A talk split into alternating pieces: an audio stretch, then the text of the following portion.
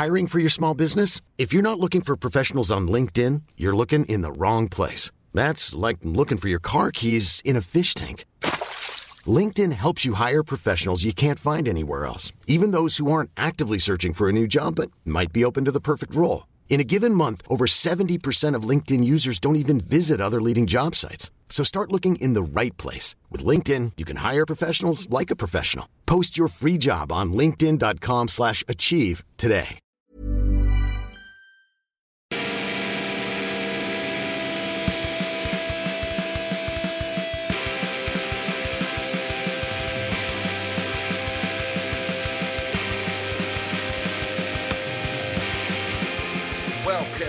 To Man Bites Pod. It is I, Gene Von Banyard, Cinema Baron, putting the sin back into cinema, representing down under Australia cunt. Commander, how would you be? I'm fucking fantastic. That was a great start. I am so amped on this one. I I was really excited about this. I didn't see it coming, and I'm glad you brought this to us. This is going to be great, Baron. Reverend, I, I mean, I'm really happy to be here because me and Ryan are of a certain denomination, if you will, uh, of cinema because we live here in America. But we have a Southsider coming here from down under to teach us a lot about some cinema that w- me and him aren't really aware of. So I'm so happy to be here with you, Baron, to be doing this. Fantastic. Thank you, gentlemen. A pleasure to be here as well. So, ah, motherfuckers, what are we talking about today? It's a big subject. It's a big subject. We're going to go back in time and then we're going to go to the late 70s and 80s and talk about what's happening today as well, of course. Um, it's been bandied about a bit on the pod thus far. Australian censorship, what the fuck is it all about? Well, it's a deal. I can tell you that. It is a mind fuck there, gentlemen. Have researching this the past couple of weeks. It's definitely opened up uh, my eyes to the country that I was born, but just so people listening have a clear idea of how I approach this, where I'm coming from, my knowledge base. I grew up in New Zealand, born in Australia, grew up in New Zealand till I was about 33. I'm 44 now, been here about 10 years. Um, so I'm not an expert on this. Uh, I don't want to speak out of turn for Australia's Australians listening as well. So I'll just put that disclosure, disclaimer, sorry, at the start. Um, so I've done my best to learn about Australian censorship, about Australian horror cinema as well, the history of that, um, all through the lens, if you will, the conduit of uh, the fantastic documentary, which we are looking at today as the film product, and that is not quite Hollywood. Yeah. yeah, phenomenal. Yeah. Loved this documentary. Loved it. Reverend, general thoughts. What did you think about Not Quite Hollywood, I the mean- exploitation documentary? It's wonderful. It, it's it's got that ADD quality that I need because I had a hard time following it because there's so much fucking just coming at you. It's like literally the greatest hits of every scene from fucking what 20 different fucking films. A lot And of and films, yeah, two maybe even more. decades. And two decades. Yeah. So I'll get into the um, statistics, the uh, uh, like the documentary making statistics, like the feat this guy uh, achieved and conquered. Uh, Mark Hartley, I'll confirm that uh, name uh, later on when I get to those notes, but I'm pretty sure it's Mark Hartley. Um, just what he pulled off, the amount of people he had to interview, the films he covers, the amount of footage that he had to edit. But I'll just say it took him five years to pull this off. Just, just to start with, yeah.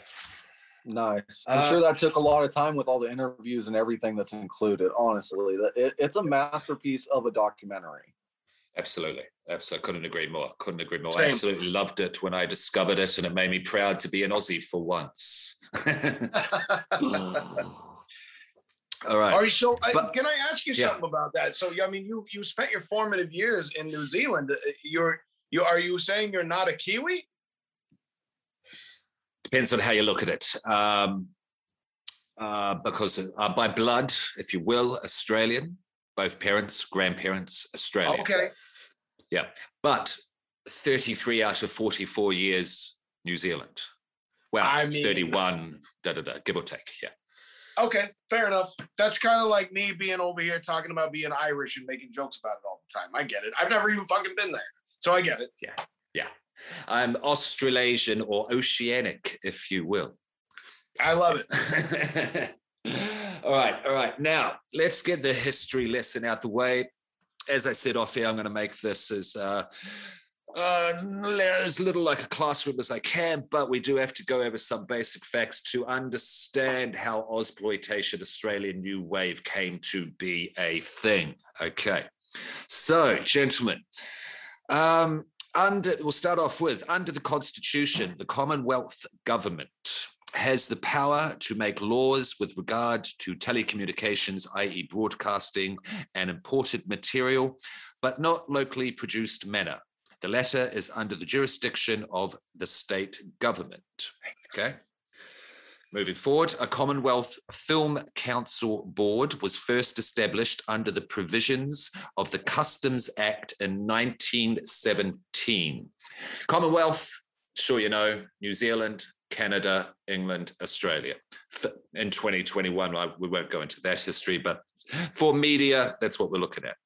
In 1949, Western Australia, Queensland, and Tasmania signed agreements with the Commonwealth to delegate their uh, film censorship powers and functions to the Commonwealth. The other states eventually followed suit. Okay. Now, uh, states of Australia, there are eight. We have Queensland, where I'm at, we have New South Wales, we have Victoria. In Queensland, there is Brisbane, New South Wales, there is Sydney. In Victoria, there is Melbourne. Those are the three big cities. I'm sure people overseas have at least heard of Melbourne and Sydney. Yeah. Yeah. Over in right. Western, yep. Over in Western Australia, you have Perth. Uh, down in southern Australia, you have Adelaide, uh, check out No One Likes Us podcast. They talk about Adelaide and certain towns within Adelaide. Fantastic, fantastic episode, gentlemen. Just wanted to. We did all right on that. Snow Snowtown. Oh, yeah, absolutely. Our most infamous case, I would say, about, uh, about our most infamous Australian ever, John Bunting, covered it really well. Absolutely, Re- respect to that. Real cunt that guy was. Ah, oh, oh if it, like personification of evil. If there is no evil if there is evil without any chance of any goodness ever being there he's an example for that argument. Absolutely. 100% um, okay northern territory you were looking at cairns. Uh, uh, not the film uh, festival place in France, but Cairns, the uh, capital of Northern Territory.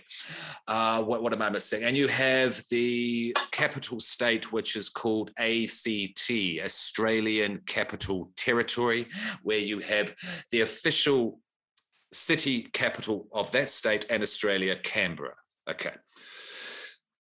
All right. Uh, and now, now at one the, point, I just want to clarify yeah. this. You said at one point, I think you said 85 or 90% of the population of Australia lives on the west okay. coast of Australia, which would be, which would be, as you said, what was that, Perth? No, no, no. That's no, no, South no. Australia.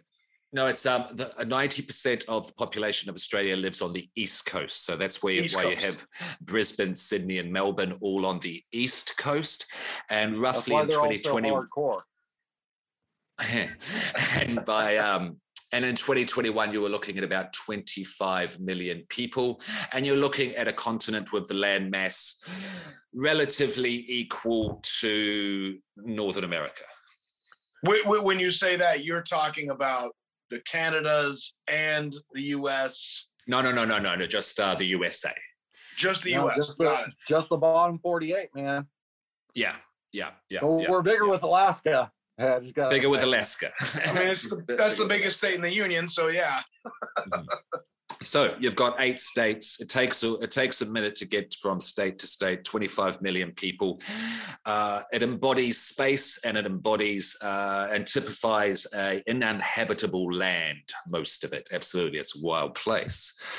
All right, and like New Zealand, it's isolated. Well, certainly has been in the past from the rest of the world culturally in terms of what's happening, what's going on. Certainly back in the day. Okay, by the early nineteen eight. Uh, 80s, the film censorship uh, got to there. Sorry. Yes. eventually followed suit. Yeah, by the early 1980s, the Film Censorship Board, the FCB, had the following roles examination of imported films and video games under custom relations. Uh, registering and classifying films and videotapes for public exhibition on behalf of the states and territories in accordance with their legislation. Publications, print media, i.e., porn, we're looking at here, remain the responsibility of the states, which generally operated voluntary classification schemes.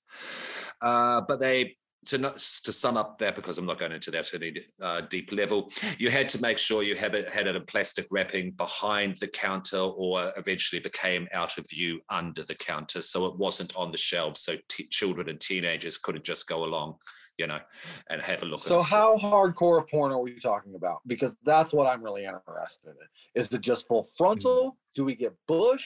Does it can it be shaved? Can we see like clit? Like are we Larry Flynt or are we Playboy?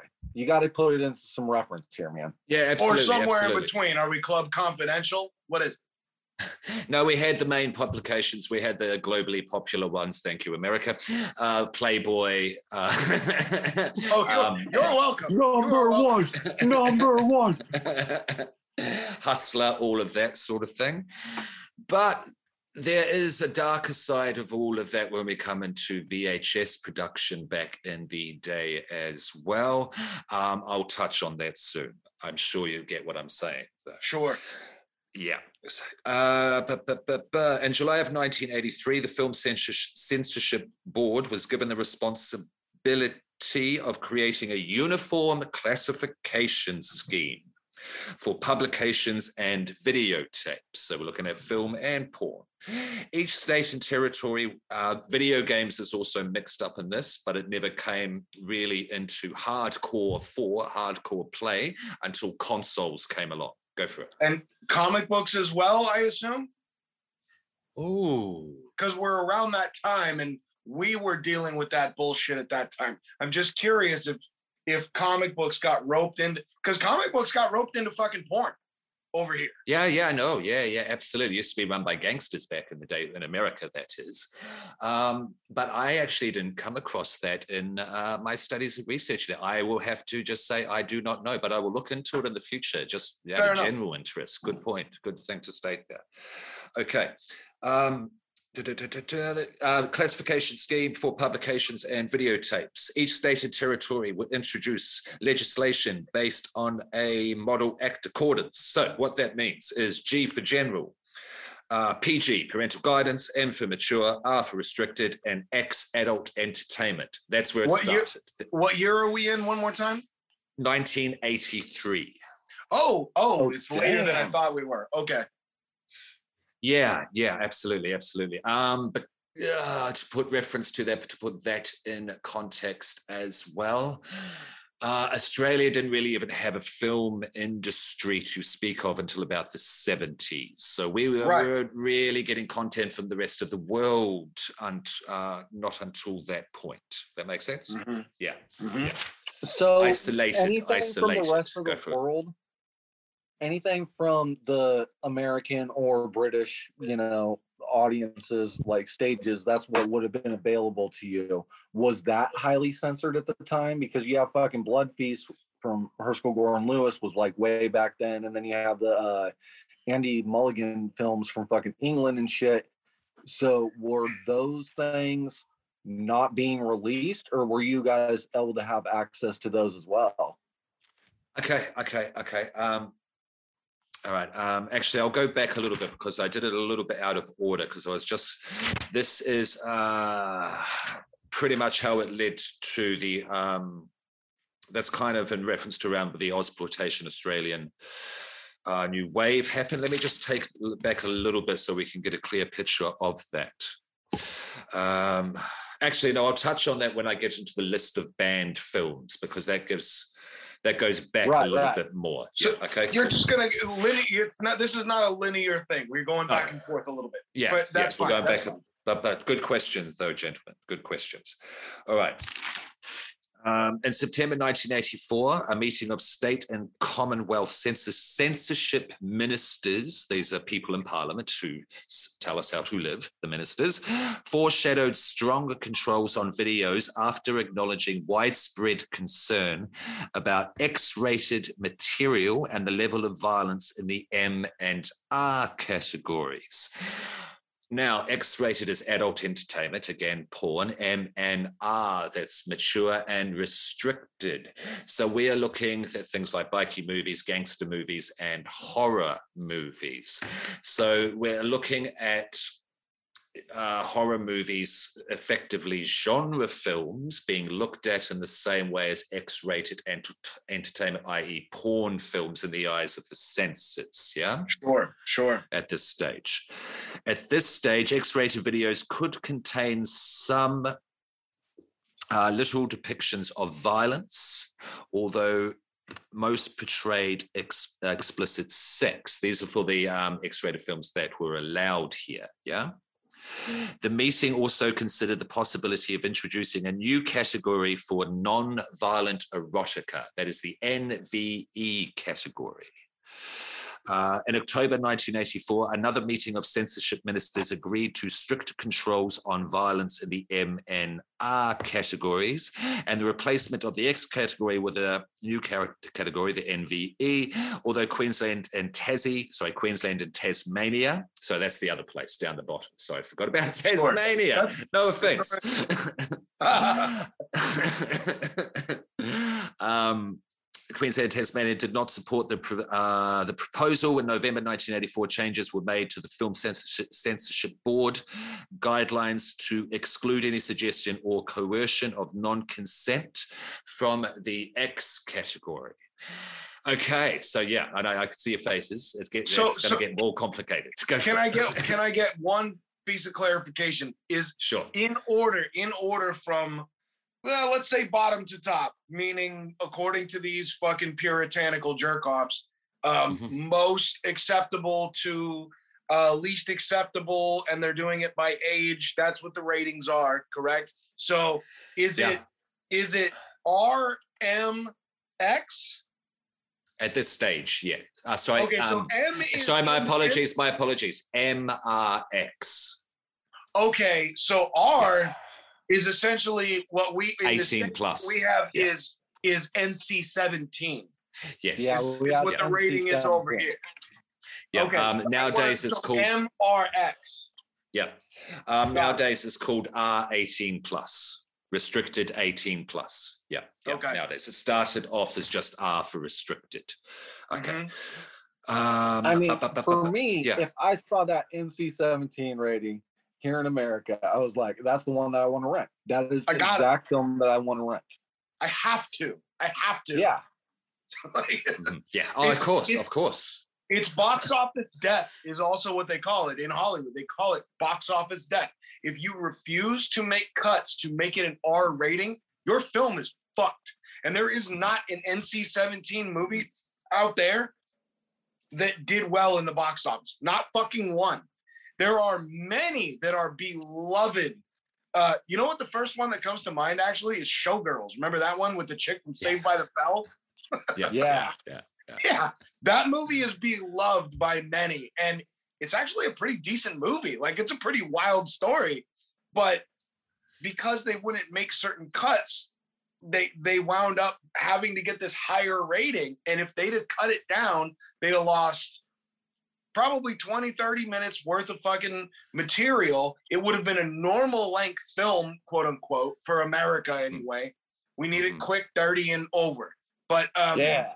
and then I knew I knew the Reverend was gonna pop for that. And and then also more people would have gone to see it, including teenage fucking kids. that they don't really fuck around. If you got an R-rated movie, they don't really fuck with you if you look like you're a teenage kid. They go ahead, go ahead. But if you're if it's NC-17, they want fucking IDs, dude. They're not Sure. playing. Yeah. Sure. Yeah. Yeah. But that was Um, back but you- then. Now it's 2020. Like seriously, they can make Showgirls take it down a couple of notches, like right under the R rating, make it a PG-13 film, make it a Disney film, and then they'd have fucking action figures. Yeah. Yeah, I think yeah, things have changed for the better or for the worse. That's debatable, but I do understand what you mean there, Reverend. And um, but this creates cult classics, though. This has created cult Oh, I'm classics. not for or against. I just don't. I just Yeah, like- once again, that's what every NC-17 movie that is of this nature, that is a Yeah. huge budget movie, whatever, but they refuse to make these cuts for the sake of the art. They're all cult classics. Showgirls is one of them. Absolutely. Uh, Man Bites Dog, our namesake, NC-17, if I'm not mistaken. When yeah, That's correct. yeah, yeah. There you go. There you go. For in the US, in the US, yes. Yeah, yeah, yeah. It's like the parental advisory stickers on the albums back in the day. Which sold more records. Yeah, precisely. precisely. All right. Um, now, yeah, okay. Now, I wanted to touch on that bit, uh, the last bit that I said there. In 1984, changes were made to the film censorship board guidelines to exclude any suggestion of coercion or non-consent from the X category. Um, so for porn there.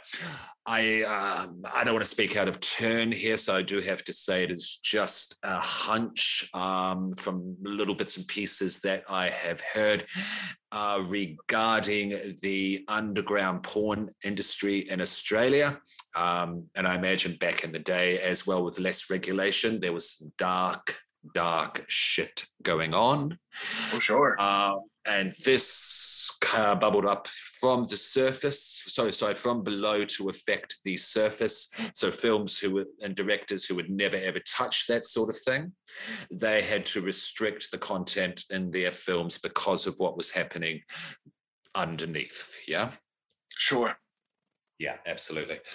Okay, in April 1988, the report, uh, the report of the Joint Select Committee on Video Material was tabled. It recommended a new category to be called nonviolent erotica uh, to replace the X category. It noted that many people were under the misapprehension that X videos contain violence, child porn, and bestiality. It also recommended a higher interpretation of the guidelines by the Film Censorship Board to reduce the levels of violence in all categories. So there is a very schizophrenic's not the right word, a dualistic kind of yeah, indecisive. mad at schizophrenic. Like, it's indecisive yeah indecisive mindset way of looking at things from the senses. Like so for one reason thing they're saying um, we'll give um, porn can have the non-violent uh, erotica. Yep. Um, because there um, there might be some dark stuff happening in the X-rated stuff, but we want to exclude um, anything like that being allowed to be seen here in Australia in the X-rated stuff. So more stricter, uh, you know, censorship on that and custom regulation checking stuff before it came into the country. But it's also affecting everything or level of violence in all character in all categories. So M movies and R movies. Yeah, not. So the best way to put it is they're not um, treating things on an individual case by case basis in terms of the films that they're censoring. They're putting blanket terms over things Right. at this stage. Yeah. That's very Yeah. clear. So where does NBE fall? Is this clearly it's not PG thirteen? Is it is NB is NBE between like R or between M Yeah. and R? It would be No. between R and X Jesus Christ. at this man. stage. Yeah, yeah, yeah. This, yeah, it's yeah. What a It's a bunch of fucking crybabies. Like It's a shit show. fuck these Yeah. motherfuckers. Yeah, yeah, yeah. So it's censorship to classification, but still meaning censorship in a blanket uh, and a blanket way of looking thing, looking at things. At this point of time, this is 1988. Okay, now. Uh, ba, ba, ba. So that's uh, basically that's um all I'll do. that's um for that stage that part of history just to show you how genre films, which would be in the M uh, categories largely in terms of boobs, blood, and uh, basically your Mad Max road vehicle, you know, post-apocalyptic numbers, yeah, all that sort of thing. All Yeah. of these, uh, all of these movies at this point of time are seen as problematic because, in part, because of this uh, back and forth shit show uh, meetings with censors and not really trying to figure out what's what. So we'll just put blanket terms over anything that could be a bit uh, problematic. Yeah. Right. Sure. Yeah, Yeah. basically. Yeah.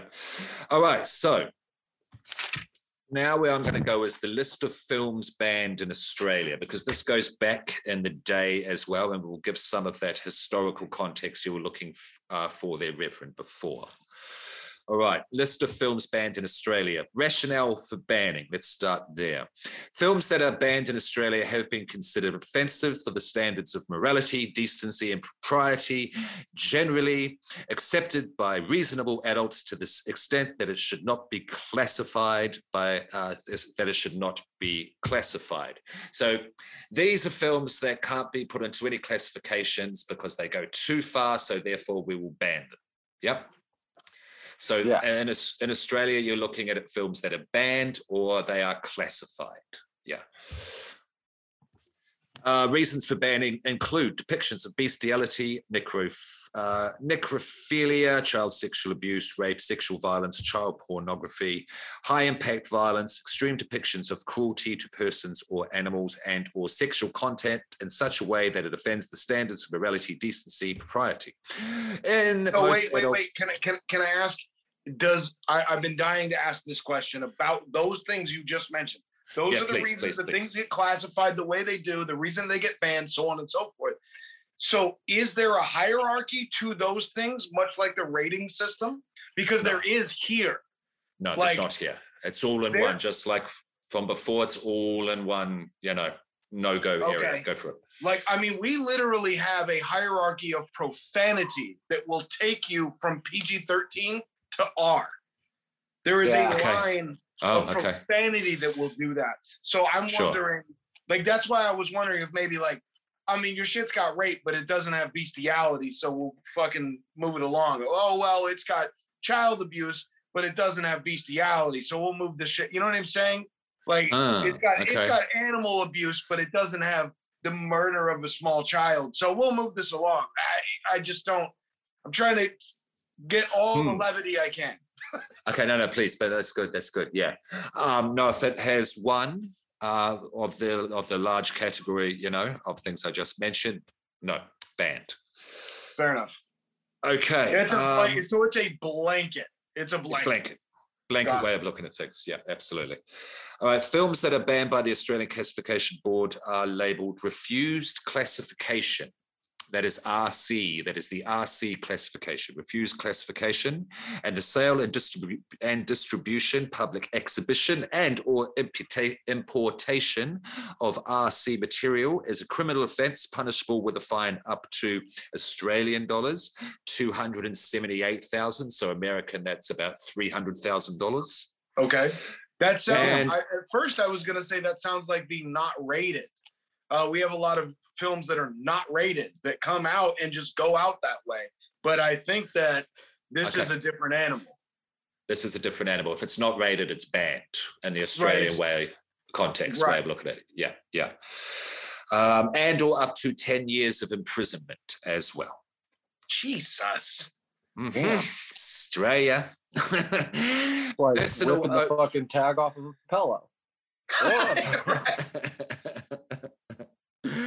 uh, You personal don't fuck around there in Australia. God damn. No, no, we do. No, they do not. They do not. We are told what to do and we obey. Otherwise, we are in deep shit. Yeah.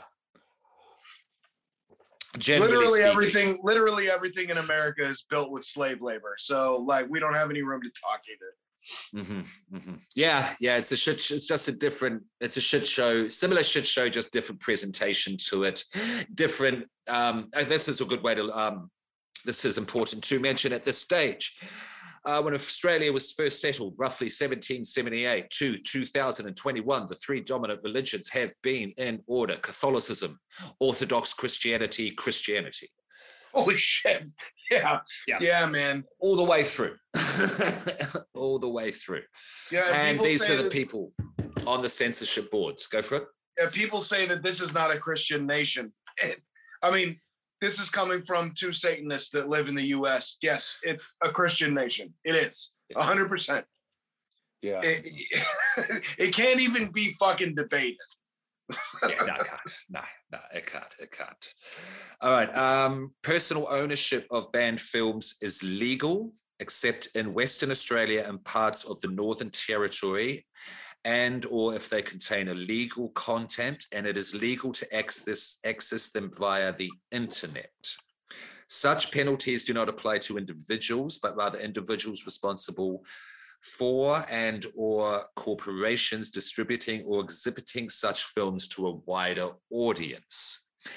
That's important to mention as well. Like, um, yeah, it's complicated.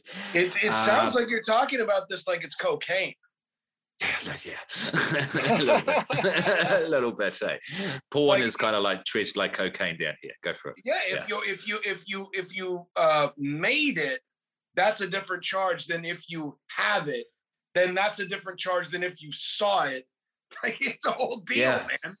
Yeah, See, that's the thing that I'm not getting mm, quite understanding because you guys have Playboy and you have Hustler.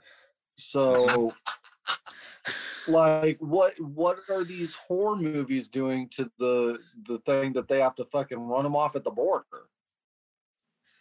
Uh, I, I you know what, dude? I I love you Australians, and I love the fact that we have some Australian listeners, like between both shows and stuff. But like, I just feel like maybe you're getting too happy by with the fact that you're surrounded by water and you can't let things in. Let's just let the things in. I, I agree with you, Matt. Please, I agree with you. Um, eh, with um, horror and such things, genre films, the exploitation films and such as well. Um, it depends who's looking at it. Uh, one of these censorship ministers, one of these boards, yeah. Um, and if they spot something from the category of no-nos I listed out before, sexual violence, bestiality, um, imp- high impact violence, who's really to judge what is acceptable in that sense when you're talking about horror films and exploitation films, etc. If where's they the say- line? Where's the line of if you say high impact violence? Where's the line? Exactly. Exactly. Exactly. And I Um, didn't mean to be yeah. offensive or anything. It's just, I mean, we're offering you guys like drugs and pornography, like literally, like open up those borders and let this shit in. um, just a couple of quick anecdotes as well. Um, yeah, um, as you're saying, like cocaine and stuff, like um, if you try and get, say, erotica, we're talking about non-violent erotica, art like erotic films of the 70s, you know, where there would be a retelling of Alice in Wonderland, but by, about about 30 minutes, all up over an hour and a half, involves adult copulation, actual fucking. Yeah. but Okay. it's done, yeah, those type of films. Yeah. A whole, there's a whole subgenre of it. Um, if you try and order that sort of thing in via customs, it can be seized. But if you sort it out on the internet with your friend and get it to your house, it's fine. If you get it past customs, it's okay. Um, but it could potentially be seized by customs. Yeah. I, And I other actually- genre films would fall into that as well, based on the I- category of no nos. Go for it. I actually somewhat appreciate that because if you can get it into your possession, it's like, well, uh, you got it. It's it's like freeze tag, like you're home free. Like, Yeah, yeah, I get you. Well, you're not supposed to fucking get that, and you shouldn't have done that, but you have it now. We can't do shit. Mhm. I don't know what to tell you. Like, I actually agree with that on some level. I honestly, it should be legal in the first place, but uh, um, I- I think that that's at least good that they don't fucking clog up your system with bullshit of like, we're gonna go investigate and find out who has this and how they got it. It's just, Mhm. oh well, you have it. Well, all right, Yeah. customs Yeah. missed it, I guess. Yeah, yeah, yeah. I get you. Um, another thing as well, like this is state, each state differs as well. Like over there, you'll have laws in various states that um, Yep. you go to another state, it's not quite the same same penalty or may not even exist at all. Yeah. If I'm not Oh, mistaken. dude, it's it's it's you you can go to a different world in this country. I promise you. There is culture shock that's happened to me in the southern parts of the United States. I Okay. promise. It's it's it gets real fucking weird at times. Um, these censorship laws differed and uh, depending on what state you were in. So the uh, the weight of the penalty for being caught having this uh, contraband, if you will, yeah. Mhm. Um, Queensland, though, was uh, from where I'm from, is a deal, though, as well. I can tell you that uh, witchcraft was illegal for a very long time. The sale of Ouija boards was illegal for a very long time. It's still very difficult to Ouija get one. Yeah, like literally yeah. like Parker Mhm. Brothers Ouija boards, man. You didn't even have those shits. We had those shits. Not for a long time. Stuff, man. not for a long time. It's a Yeah. goofball game. It's completely made up. I know by Why- Hasbro. Yeah. yeah. Um, this is from a state that also just last year or the year before 2019, I think, got rid of the gay panic law. Have you ever heard of this? Why? No, Wow. please tell me about that right now. doozy. This is a doozy. Gay panic law basically meant that if you were down the pub with your mates having having a schooner after after work, uh, and, and some some poofter, you know, sides up to you, starts getting a bit frisky, a bit you know, toey with it. Uh, you basically, if you bet him up and he accidentally died, it's okay. Holy Fuck. okay. I have I'm gonna I'm gonna throw one out just because I don't want Australia to go down and be Please. like, oh, that's fucked up. Now let me tell you something. There is something in this country called sundown towns. Yeah. we that? still have what is that? Oh, I'm gonna tell you, we still have a shitload of them. Um, as I mean, in the '60s, there was somewhere around ten thousand of them, which is going to blow your mind when I tell you what it is. This is for your Australian listeners here, right? Thousand. Sundown towns quite literally mean, and what I've been told, my wife, who is from the South, producer LB, she helped with Mhm, this shout show, out. works on No Lou. She is from Florida. And she's like, Yeah, man, this particular area right here, that's a brown paper bag saloon. And I went, What, what does that fucking mean? I've never heard. I was like, I literally like, is that like an off license? Like you can you can take your own drink in there? Is that what that means? Brown paper bag? And she goes, No. She's like, that means if you are darker than the color of a brown paper bag, you are not going to walk in there no matter what time of day it is. This also goes for sundown towns. If the sun goes down and you are darker than a brown paper bag, you are not welcome in that particular town. And you may very well get flat out murdered. Yeah. and it's all kind of yeah. Uh, there are yeah. still towns that exist of that nature. yeah, and they're not fucking playing. They are deadly goddamn serious. Um, yeah, yeah. There were there and and and there were places like that. There were sundown towns on the west coast in one of the most liberal, for lack of a better term, places on earth, Oregon.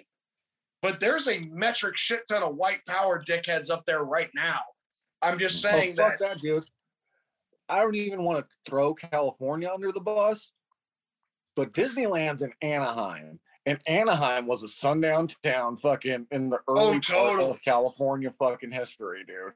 It- Dude, it's fuck. fucked up, man, and that is exactly where Disneyland is. if it weren't Okay. for big city lighting, all of Orange County would be a goddamn sundown county. Like Yeah, Anyway, I just didn't want fucking Australia to go under the bus without us fucking shitting on our country yeah. for still, Yeah. still America doing this. Um, uh, thank you, I guess.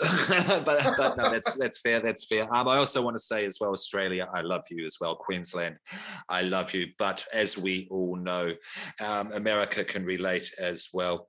In ways, two of the best countries in the world, but in ways, two of the very worst as well. And we all know why. Yeah. A hundred percent. Absolutely. Um, one other quick anecdote about uh, Queensland in the 80s as well. We all know Bret Easton Ellis's fantastic novel American Psycho. Yeah, Phenomenal, phenomenal. Yeah. absolutely. A friend of mine uh, back in the 80s, we used to go, went into an occult bookshop, you know, being the Wiccan Witchy type, type and being that type of store. And uh, this is in West End, which is the bohemian uh, suburb of Brisbane.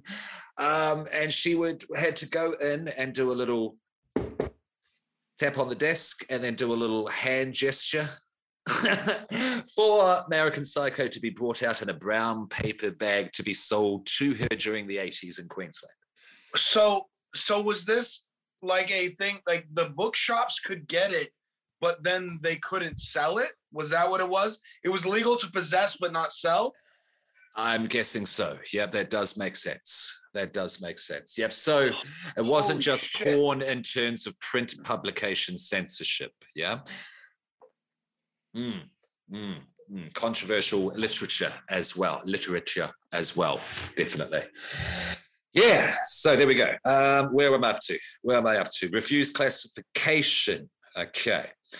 Uh, so films that are banned by the Australian Classification Board are labelled RC refuse classification, and the sale, distribution. Sorry, I got up to the 30,000, 10 years imprisonment. Uh, personal ownership of films is legal. Da da da da da. Yep, no, I did all that. I did all that. Okay, so that's pretty much kind of 60s, 70s, and 80s. Yeah in terms of censorship. This now, now we're going back to the this is the list of banned films I'm looking at in Australia, going back to the very beginning to give you that context there. Reverend, 1912, we're looking at here. Uh That's early, man. That's like Thomas Yeah. Edison fucking films and shit.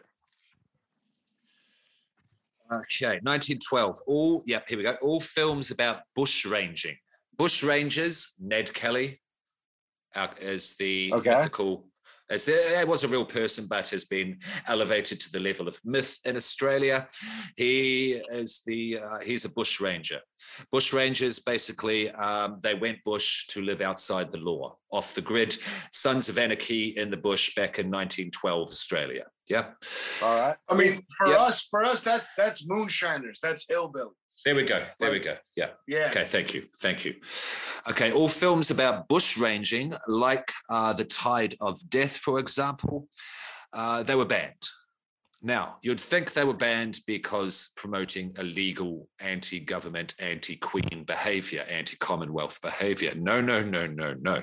The Australian censors were concerned about the effects of such films on female audiences. God damn it. Okay. Because you don't want them getting hysterical. Oh my God, they can't handle it because they're women. Go fuck your mother, you pieces of shit. They thought they would find the bush rangers sexy and get a bit heated. Yeah, yeah, ridiculous, damn. ridiculous. Yeah, okay. All of these films are now um, banned in historical archives, etc. Yeah. All right, 1928 to 41.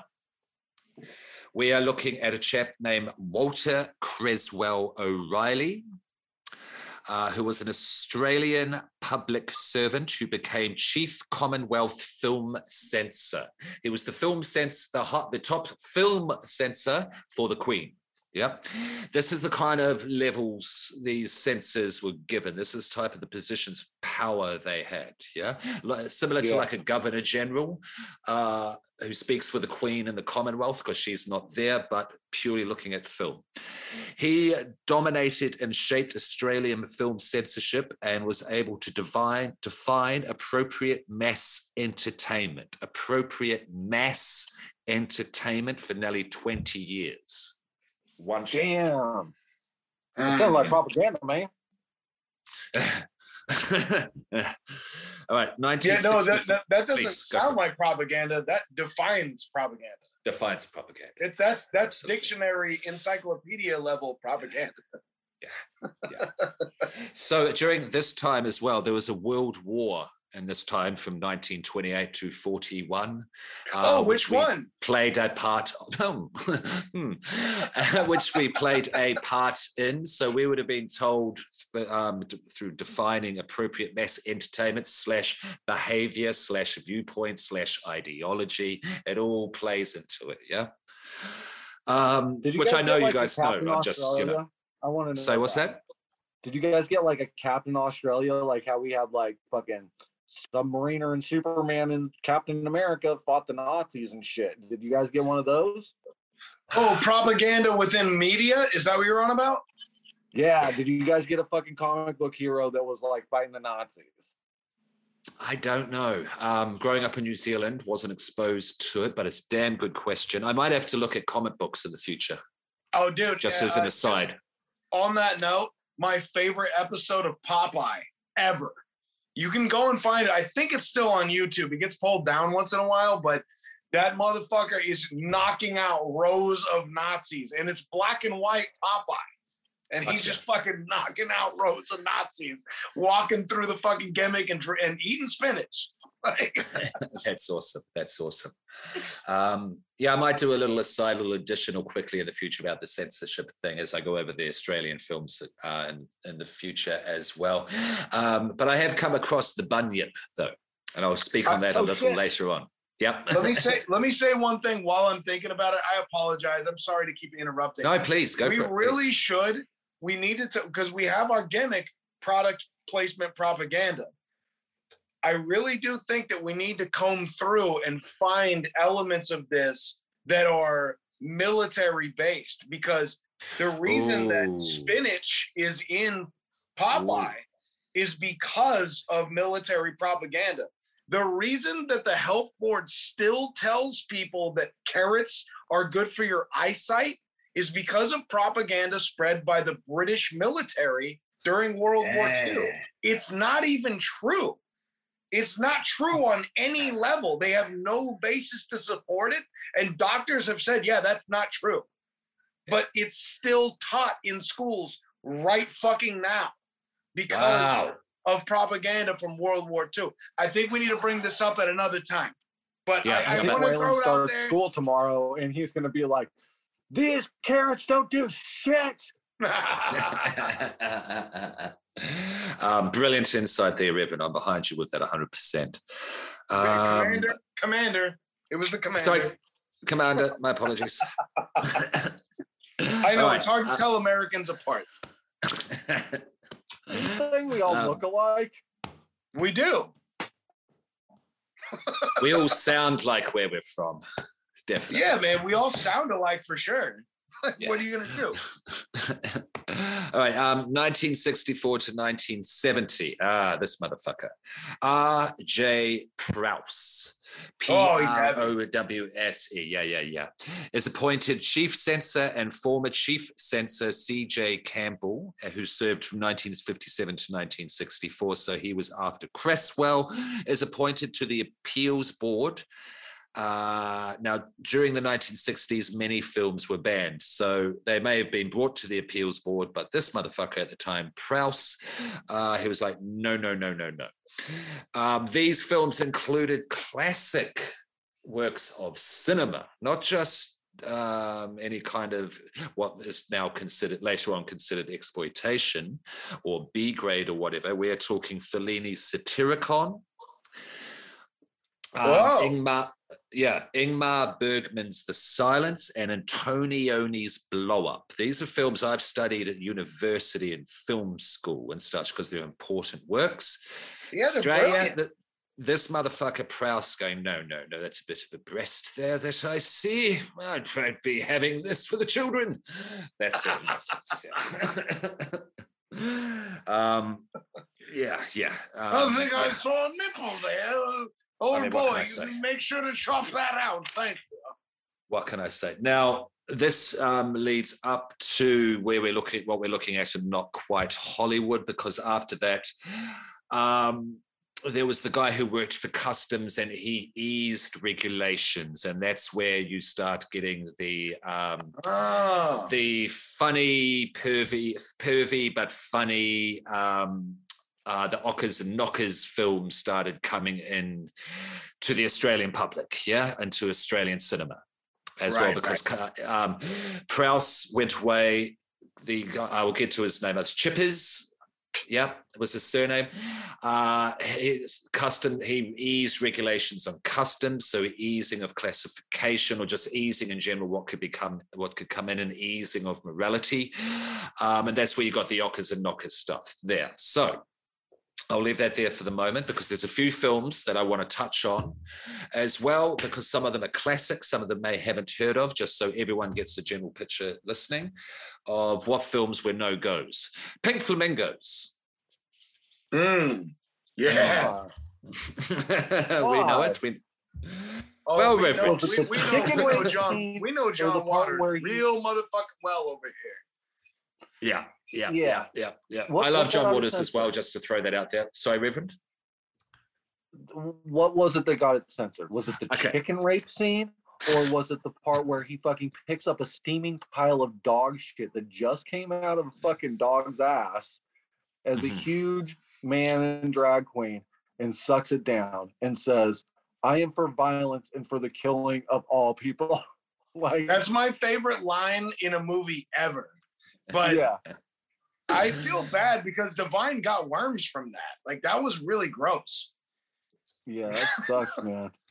She, It was she Worms are no he got joke. worms. He got fucking worms from that. You ate dog shit, dude. That's gross. He was the Pope of was he the Pope of Filth, Reverend, or the the Prophet of Filth? Waters, the name that he was given, the title. oh, I thought it was the king of filth. I don't know. Yeah, You know yeah, better you- than me, uh, Reverend. Oh shit, dude. Uh, I'm gonna say it wrong, dude. I think he's just the godfather of filth. Um, Yeah. but yeah, I mean, I, I, I'm not mad at any of those titles. Yes, yes, yeah. You get what I I mean. You get what I mean. If they said he was the queen of filth, I'd be fucking super happy with that too. John Waters fucking rules. He yeah, does. he an really does, man. An important figure for uh, cinema across the board, absolutely. For Oh. uh, gay rights across the board, absolutely. Go for it. W- a recommendation.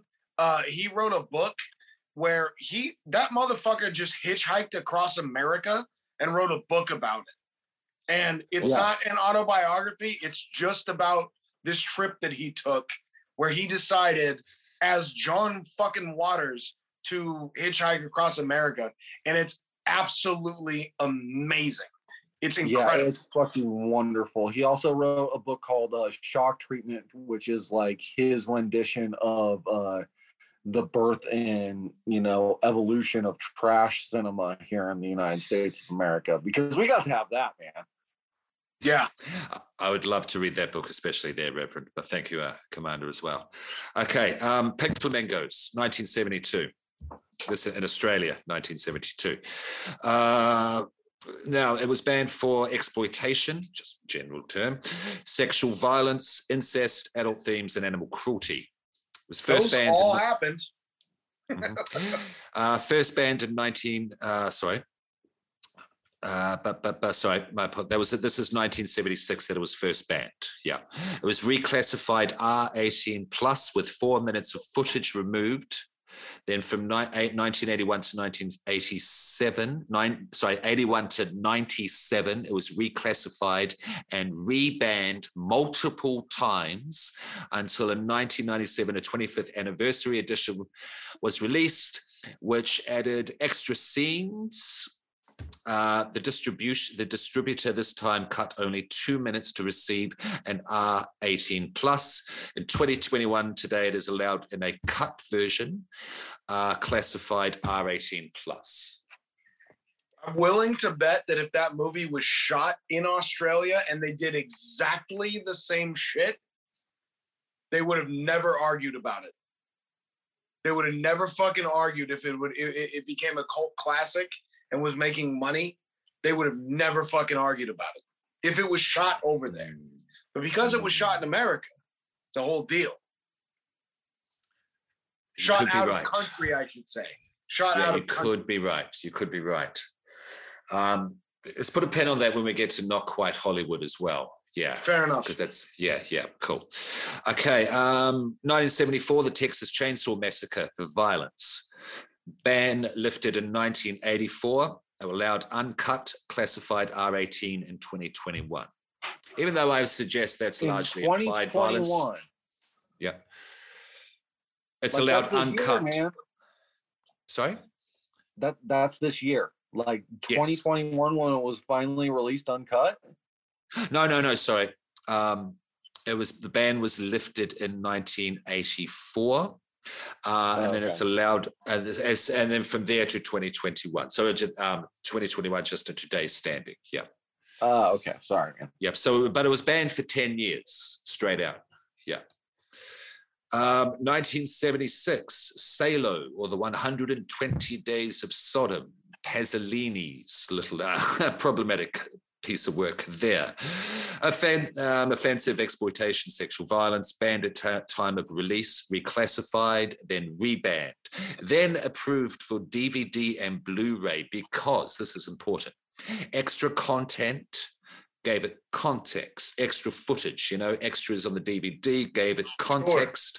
So it was released in 2010 uncut. It can only be shown in cinemas if the extra extra material is screened with it. In 2021, it is allowed uncut, classified R18 plus, but again, must have the DVD extras shown at the screening. Huh. So there's, I mean, there is some leeway, there is some room for maneuver. You know what I mean? So Sure. There's Yeah. a gray area. there's a gray area, and things have lessened. Things have been mitigated as time has progressed. Australia has progressed as well. I'm not making it to seem out like to be some back, complete backward country in 2021 either. Um, but this has taken a time over a process which has been hmm, problematic at points, definitely. Yeah, no, no Um, doubt. 1980, Caligula. Uh, Oh, explicit- yeah. yeah, there we go. Yeah. With Malcolm McDowell? Yeah. You know, and speaking of Malcolm McDowell, you know what the one I've been want, I've been dying to hear about is Clockwork Orange. I'm Okay, dying. I'll- to- I'll- if you have an I'll account of that. that. I'm I'm dying for Yeah. that. that's So, very let- please. interesting. Tell me about Caligula. All right. Um, if you don't know it, listeners, look it up. That's all I'll say at this stage. In 1984, uh, the Australian Censorship Board, the ACB, decided to forbid films uh, containing sexual violence, and the film was rebanned after it had uh, previously been reclassified. So banned, reclassified, rebanned, reclassified. This happens to a lot of films. That's why you have films banned multiple times in a 20 or even 10 year, five year period. Right. Um, so it fluctuated between RC, refused cl- classification, and R18 plus, depending on the version. Yeah, there's there's a few different versions of Caligula. I'm sure you're both aware. Yeah, um, Yeah, allowed. Yeah, allowed in a Yeah, in 2021. R-rated NC-17 here in America. Okay. Yeah. Okay.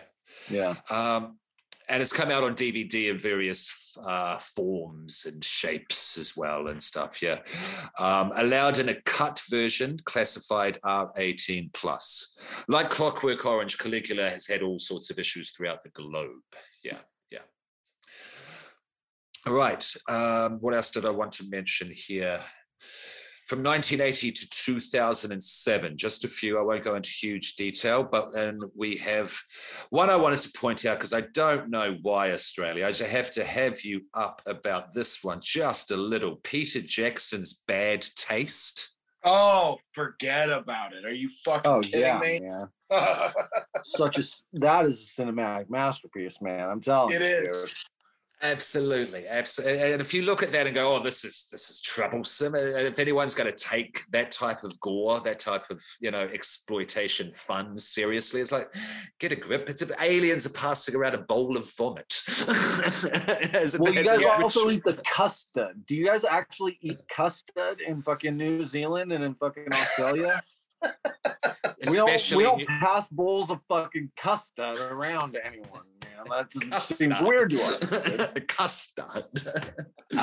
um, New Zealand, especially because that's a very British uh, food, and New Zealand, you know, as I've said before, um, very British influence. Yeah, big British influence. So Sure. custard, even custard squares, you know, with the lemon icing on top. They're sold in tea rooms.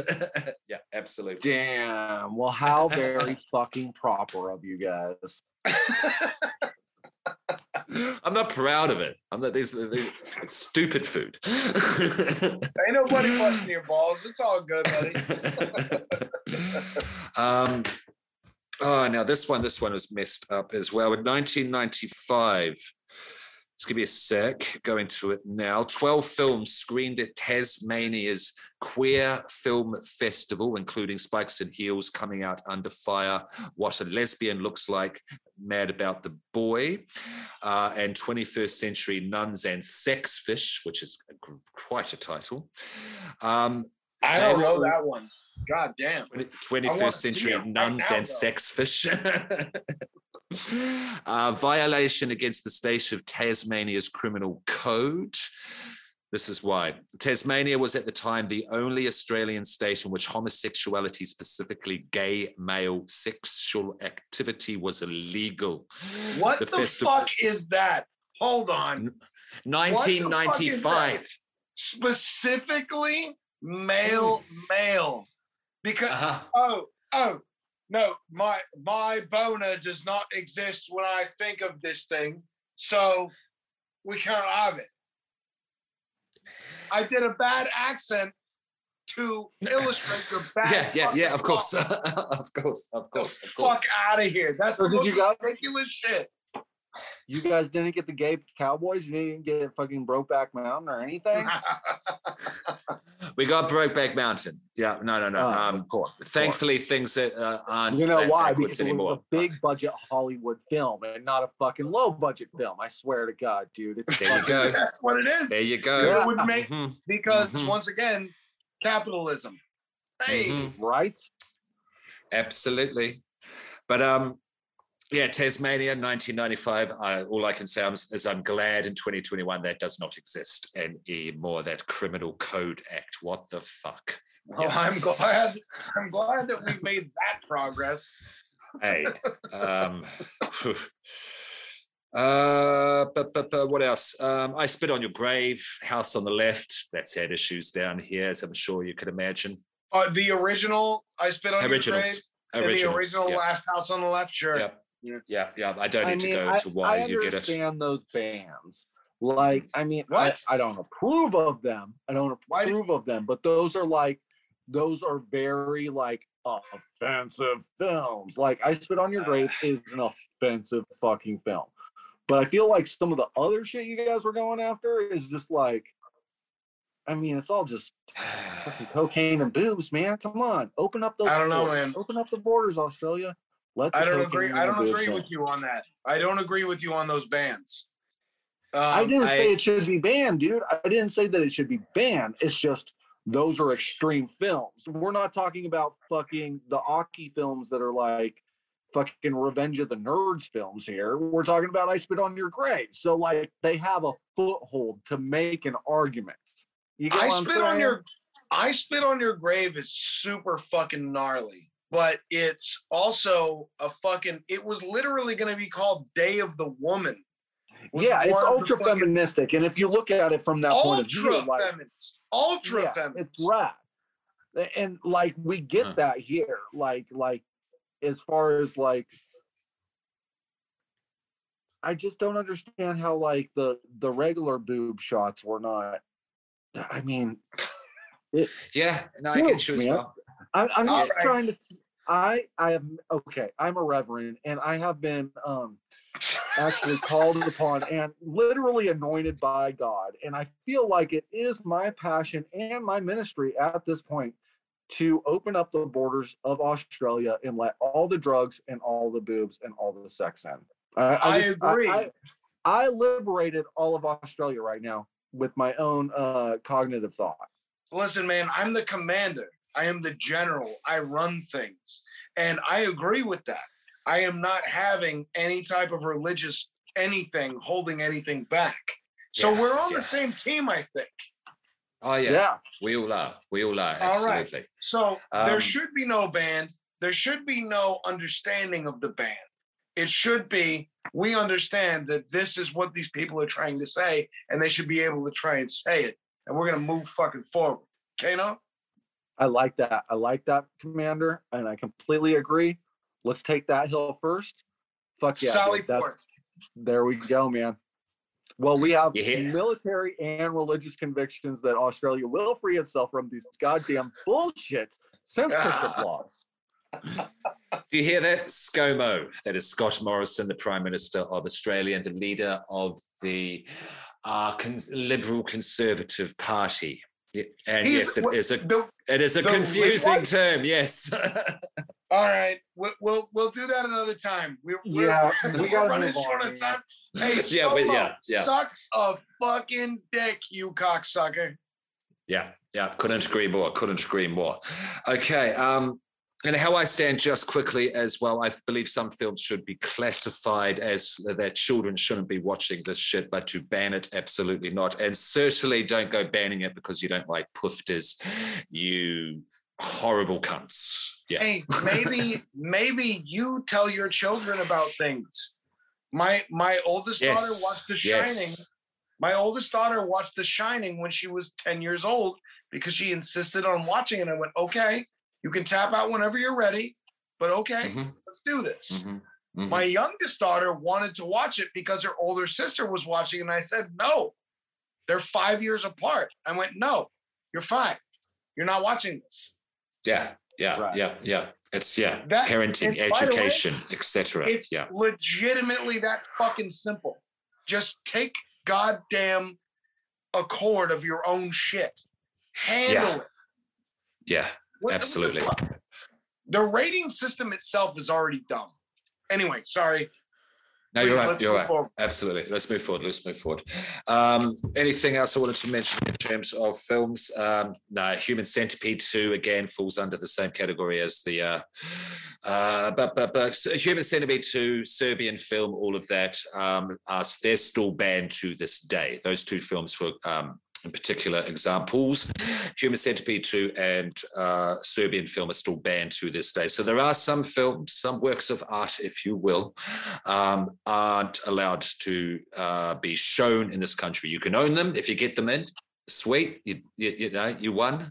You're at home base. Good on you. Right. But don't don't go showing this in a public cinema. Otherwise, close down, potentially in jail. Worst case scenario. Maybe that's what we need to do with drugs across the world. Like make a game out of it. If you get it past customs, it's yours now. capture the flag. Yep. Okay. Now, moving on. Um, is there anything? Now, that's basically censorship in Australia in terms of the general picture via the government of of a governing of its people, looking at what they can look at, read, uh, etc. In terms of media content, which extends out to everything else. Uh, Commander. I think you've done a phenomenal job of outlining this and letting us ask questions. Thank I you. think we're ready to go into this movie. For you don't want to look at okay i'll make this i'll make this uh, quick um, because there is a stra- there is uh, horror in australian cinema yeah Right, and actually hmm. Actually i'll just go with it and if we want to bring up not quite hollywood we can as well because it does touch on films from not quite hollywood but it's important to mention because horror um, it helps it helps create the Australian new wave as well. Yeah, I know it's all Well, I mean, of This it. movie, this movie, this movie made it seem as though that horror saved the Australian film industry altogether. yeah, And yeah, and, yeah. and That's what I mean. not not porn, quote unquote, but um these I don't I, is it video nasties? Like I mean the fucking the the comedic the comedic overly sexualized movies kind of saved the industry and then moved it into these genre films that ended up coming out. Yeah, yeah, yeah. Absolutely, absolutely. So- um, I know it's a non-linear way that I'm doing it, but I have to do it non-linear to explain how it makes all makes sense in the end. Yeah, That's fine. Okay. I've just got Um, I've got the ADD and that's so right. I get try you. to I get you. I try to organize things. Please go Um, ahead. Before I move on entirely, though, Clockwork Orange. Oh, please tell me about Clockwork Orange. Okay, Clockwork Orange is, as far as I can tell, please, they're um, whatever we call our fans, fucking pod fucks. Um,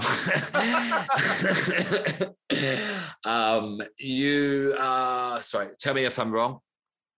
uh, Clockwork Orange has never been banned in Australia. It has always had a restricted R18 plus. Yeah, I couldn't find any information saying that it was definitely banned.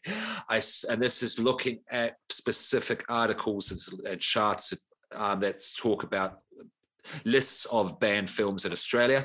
Other articles said that yes, it was banned in Australia, like UK, Italy. But also, I discovered a whole bunch of stuff talking about the myth of Clockwork Orange. Yes, banned in some places, but there were a lot of places where it was purported to be banned and it never was. It was just regulated, classified, R18, whatever the equivalent is in Italy, etc. Commander. So, so, so, like when they showed when they showed The Exorcist in the Vatican, and, and it was supposedly banned, and it was this, that, and the other thing, and lightning did happen to strike that goddamn theater, which could not, not have that. been better. That's uh, amazing. PR. That's but amazing. Yeah. At the yeah. same time, it was all made up. They had ambulances outside the theater of The Exorcist to make sure that people knew, like, oh, like in, just in case you have a really bad time, we got an ambulance here. Like that's amazing. If, yeah, if that's the amazing. spirit takes you. It's it, it, seems like that it's marketing. It's just fucking marketing. To a lot to an extent. Hundred percent marketing, man. That's that that's that fucking PT Barnum fucking, you know, like it's a circus performance. It, uh-huh. We're gonna make you think that this is gonna happen. Hollywood magic, motherfucker. Like it's mm-hmm. it's driving exploitation, PT Barnum, fucking beautiful, beautiful basicness. You know, like it, uh, it's that stupid old saying. I mean, it's tired as fuck, but it is true that there is no such thing as bad publicity. That's really what mm-hmm. it is. And yeah. we, we we deal with this in this movie where Homegirl, uh, there's there. I'm just gonna throw this out there. Go for it. Steph, documentary, Homegirl says um, she goes to the press without the director knowing about it and says, "I was used and my body was used and it was just terrible what they did to me." And then he calls her and goes, "What the fuck is wrong with mm-hmm. you? I never did that." And he goes, "She goes, yeah, but I just thought you could use the press."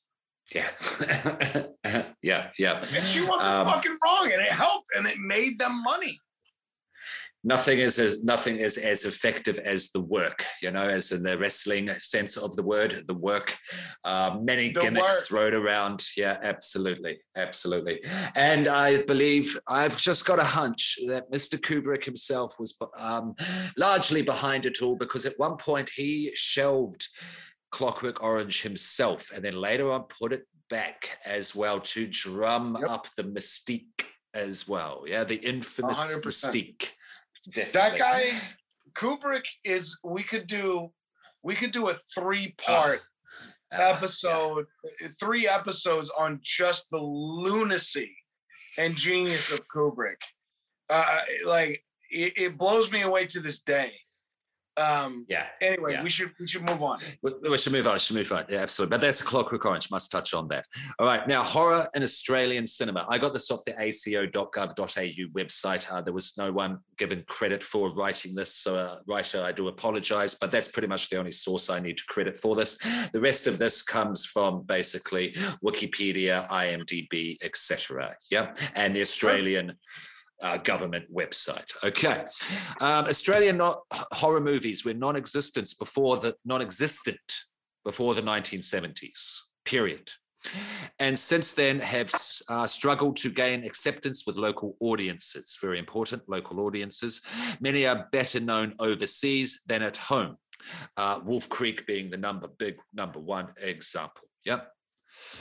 All I mean, right. let's not now, shit on Wolf Creek. That shit's pretty incredible it is a good film. It is a yeah, good film. Tough, it's become man. it's becoming a little bit of a kind of like like the dark side of Crocodile Dundee nowadays. It's a little played out here, oh, just to put a oh. perspective on it. Yeah, interesting. Now I can see that. I can see that. Yeah, yeah, but a but a damn good film. Damn, actually, the, the second one and the TV series are pretty damn good as well. I mean, they but right. they. I mean, now with that movie, they played into that. They played into the dumb stereotypes of Australia with that movie very it's pointedly. But yes. I thought that was the gimmick. you know. It is a gimmick. It is a gimmick. It's, it's mentioned in Not Quite Hollywood, so we could talk about it as well because that did revitalize genre in the 2000s as well, genre filmmaking in Australia, 100%. That movie was Um, what 2003, 2005. four? Five. Five, Okay. Yeah, five. Um, and also, I'll get to the director's name later on. I've got him written down. Uh, he wanted to create a slasher icon for Australia because we have no Freddy, no Jason, or anything, or Michael Myers up until that point. Our, uh, what's his name? Mick, fuck.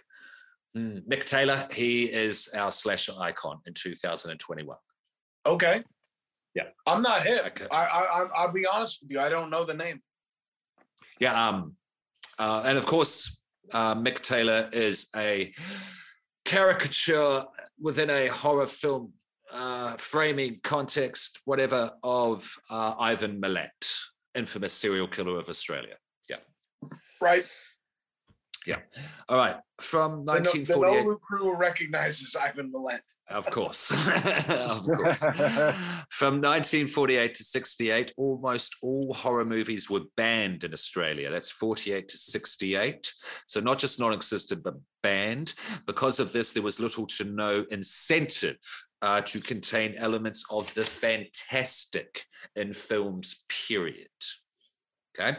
So this is Mhm. really just getting what the film industry was even thinking of making because of all the censorship, all the ideology, etc., that had go- been going on before and at the time coming up to the 1970s uh, and 80s. No horror films, no fantastical films. So this means like the never-ending story. Like No, that's out of line. Absolutely not. Absolutely not. Cabinet of Dr. Caligari's never existed. And what didn't live in a mindset for it even to be thought of. Holy shit! Mm. Like Stal- like Stalin-esque rewriting of cinematic history. Yeah, yeah. Well, forming as it went along. Yeah, governing. Sure. Yeah, yeah. Fuck me, yeah. Brainwashing, conditioning, whatever you want to put to it. Absolutely. Okay, um, a vast, sparsely populated land that had only been settled by Europeans in 1788 inspired writers to produce tales of pioneer life in beautiful but harsh landscapes. Yeah, that was the focus. Real colonial settler artwork, writing, films, etc. Yeah. right. Um, so, so stuff, some stuff was going along that was against the status quo in those, uh, in that context. I like the Bush Ranger films banned in 1912, but they were banned. Right. Mm. It seems like there was plenty going on that was going against the status quo. Oh yeah, yeah, absolutely. Oh yeah, yeah. Don't what makes Australia sound like yes, bow down, um, you know, three pails of milk, sir, or anything like that. No, definitely, always been rebellion, rebellious. You know, it's a, it's a continent founded um, by convicts. Yeah, of the uh, United Kingdom variety. Absolutely. So there was rebellion from the get go, definitely. Um, now, there is a movie, uh, Kenneth Cook's 1961 novel, Wake in Fright. Uh, this talks about pioneer life in beautiful but harsh landscapes, but it also talked about how this also this harsh landscape can fuck up an individual. Uh, Wake in Fright was a 1971 film directed by Canadian director, so someone else from another country, a director from another country, came in and gave an uncomfortable view of culturally what can go on in this harsh landscape. Wake in Fright is an amazing film. Um, and this is mentioned in Not Quite Hollywood as well. Uh, it's about a British teacher who lives in, Tu- who's working as a teacher in uh, Tiboonda, small town in Queensland, out in the outback. He's trying to get to Sydney to see his girl for his six-week break, his sabbatical, if you will. He um, gets to a town called the Yabba, Bundanyabba. These are Aborigine names. Uh, and he discovers a game called Two Up. Tuup is what the Anzacs, Australian, New Zealand Army Corps, Gallipoli, and all that. Yeah, that's how we were involved. Uh, Two Up is having two coins on a bit, bit of stick. Yeah, flip it up in the air. Everyone else is uh, playing the numbers, putting their bets in, uh, betting against the odds. Uh, whether it will land, both will land either tails or heads down. Huge game among coins. bets. Two coins. Okay. Yes. Huge game to this day among the Anzacs as well. Big Australian history to the game called Two Up. This teacher bets all his money, wins 400 bucks, goes, well, if I go again, I can win a thousand, I can get out of teaching, loses all his money, gets stuck in the yabba, and gets caught up in this drinking binge that goes on for six weeks. Ends up Yeah, that's a pretty good one. Ends up living in a shack with an alcoholic, ends up fighting kangaroos and killing kangaroos, almost losing his mind in his life in the Australian outback. Australians were very uncomfortable, didn't like seeing this about themselves in 1971 portrayed in this way. Certainly when it came to drinking culture. What's what, what's wrong with having a drink, mate? I don't understand, man. I've been doing that exact thing, but without kangaroos and without the, the Australian out, outback for 15 years. So Yeah. Yeah. If anything, Yeah. the kangaroos would deter me from drinking. Uh, I feel like I'd be like, I don't know, I might have to fucking fist fight a kangaroo on the way home. well, I don't want to fight a roo, man. Oh, Oh, fuck that, there's, there's roo fighting, like literal roo fighting in this film. Yeah, these two, these Yeah. two Oh, ockers really? fight. Yeah, man. Roo They on grab roo? it. No, no, no. It's human on roo. Oh shit! yeah, man. Oh it's quite something. And to that end, just quickly, if you do decide to watch it as well, there is uh, kangaroo killings in the film, but they it is a cull done by the Australian Conservation Board inserted into the film. So you see uh, kangaroos get really fucked up violently, but it is done by the Australian Conservation Board as a culling. It is not just the director killing kangaroos. Yeah. So it's it's like a state sanctioned thing, like they did, but but but like what they did in Italy, like the the gore films they did in Italy. Like I mean, Cannibal Sure. Holocaust, where they Cannibal Holocaust, the and shit. Mondo, the Mondo series, yeah, all that yeah, sort of thing. man. Yeah, yeah, Mhm. it's yeah, it's their little Mondo moment. That's a perfect I'm- way to put it, actually. Not I'm not stoked on it, but okay. Yeah, I agree. I agree. Yeah, I agree. Uh, okay, when Australia,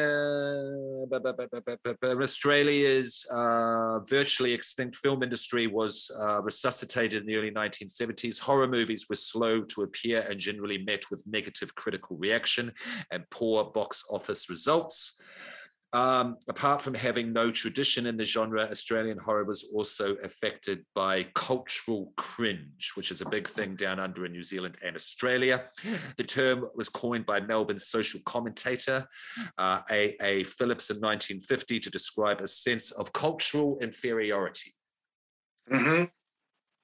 Big time in New Zealand and Australia, still felt to this day. America and Europe, England, Asia nowadays as well do it better than us. So why bother? Interesting. Interesting move. Hmm. Like on some why bother? That's weird. But I mean, okay. yeah why bother supporting this giving money to this as well well certainly we're You're talking right. about like getting this shit off the ground this is what they the genre filmmakers exploitation artists if you will were fighting against from the beginning yeah Right. Damn. yeah man yeah um Australian audiences then, and to a lesser degree now, believe that horror is dumb. Yeah, I just said that Dumb by Americans Europeans. It is surprising to find that only Australian they're the only Australian uh, fe- uh, features, sorry, with horror of fantastical elements to make much of an impression on local audiences. Uh, in the 70s were art, here we go, were art house leading entry uh, art house films. Your, um, they were the films that they thought, thought were culturally elevated. Yeah. Um, these are the horrors that made it big overseas because they appealed to uh, not only a Hollywood in terms of production values, but Europeans in terms of intellectual headiness and that sort of thing. Picnic. Picnic at Hanging Rock is the big one. Don't know if you've ever heard of it. I, I've seen it. I've seen it. Oh, there you go, I- there you go. and- yeah, I'm hip. I'm hip to this, and I saw this in the documentary. it's fucking. Yeah, there you go. It's- yeah. It's a fucking cartoon. What they're on It about? really like is, I'm like, man. like it's it's borderline offensive to British Yeah. folk. Like, Sure, sure, sure. I actually haven't seen it, believe it or not. Um, it's After- not good. No, no, no, don't mm. watch. Don't watch it. okay. Don't watch it. Yeah, I mean, after after this, not quite Hollywood as well. I feel less inclination to watch it as well. Um, I kind of have to as an Australian. Anyway, blah blah blah. Um, Australian horror started to find its feet in the late 1970s. Almost single-handedly responsible for the mini boom that followed uh, was Anthony Ginnane. Yeah, which he's in the film. So Right. yeah. Um, for the sake of expediency as well, because we are now into the film proper. Yeah. Right. So um, what I'll do is bring up my notes about the actual film. Oh, as I need to yeah. I need I need to say one thing about this movie. This documentary features Rose Tattoo prominently. And Rose Tattoo, I love ACDC, or pardon me, uh Australian listeners, Acca Dacca. Fucking Rose Tattoo is fucking superior, and I will fight everyone in Australia over it. They're so fucking good, and I'm so glad they were. fe- They had like three songs in this fucking documentary. Rose That's awesome. Tattoo fucking rules. That's, That's all awesome. I want to say. that is awesome. That is awesome. Um, yeah, so there you go, Aussies. Uh, the uh, the gauntlet has been laid. the challenge has been made. The gauntlet, gauntlet laid down. Uh, have at it. All right. Um, okay, so we are looking at not quite Hollywood, and all of this. This is the point of it all that we were getting to, because this has created and all of that history and censorship that I was talking about. Basically, created the Australian New Wave in the 70s and 80s. Uh, now, which uh, the director Mark Hart- Hartley has termed his portmanteau, which is putting two words together to create a new word, uh, Australian exploitation, Australian exploitation, Ozploitation. Um, This created the Ozploitation movement. This is a fantastic documentary about Ozploitation. Um, definitely check it out. It is on Tubi in both countries, Australia and America. Go hard. Okay. Uh, it's a 2008 Australian documentary film. Uh, it's about Australian New Wave, 70s and 80s, low budget cinema, B grade, whatever you want to call it. Damn good stuff. Genre filmmaking. Um, I would say at its finest, bit of Aussie pride there. Some damn good shit here. Um, now, Mark Hartley is mostly known for doing short docos, except for uh, he did a remake, feature film Okay. remake of Pat, of Patrick. Yeah, from the movie from Oh, the doco. You, you guys Oh. know Patrick. I, I fucking Yeah. love Patrick. That movie fucking rules. This was the first movie, I think, in this documentary that came up then and went, I know this movie. I fucking love this movie. It's For grim. sure. That movie's fucking heavy. I have never seen it, shame to admit, but I do want to I'll even cover it on Man Bites Pod. Yeah, that is one from Not Quite Hollywood. I wrote down need to see this film. Yeah, we. I think we need to do it then. Uh, uh Reverend, have you seen this movie, Patrick? Oh, I've totally seen Patrick a few times, man. That that was available here on VHS. Yeah. Beautiful. Beautiful. Um, Mark Hartley, the director in question here, uh, he directed a 2013 remake in Melbourne down here with uh, Rachel Griffiths and Charles Dance. Haven't seen it, does look pretty good. If we do touch on it, I'll be sure to watch it as well. This, Just to this is bring a remake remake of Patrick. Yes, Interesting. I'll watch it too. If we do the if we do a show on Patrick, I'll watch the remake as well. I'm in. I'm down. to the be- to the best of my knowledge, that is the only feature film director Mark Hartley has done. So good choice, all things considered, good choice. Um, he also directed a documentary I want to see as well called Machete Maidens, Machete Maidens Unleashed. Uh, Uh, machete that is- was fine. Ma- machete was fine. No, the movie's fine, but this is Machete Machete Maidens, their uh, commander. This is about exploitation video movies, videos from the Philippines. Oh, yeah. Yeah, man, from the 60s, 70s, and 80s. Want to see that one? And he also did a documentary called Electric Boogaloo The Wild Untold Story of Cannon Films. Yeah? oh, that's a Oh, whole yeah. deal. Yeah. Yeah. yeah, man. This guy knows what to make documentaries about when it comes to films. Absolutely.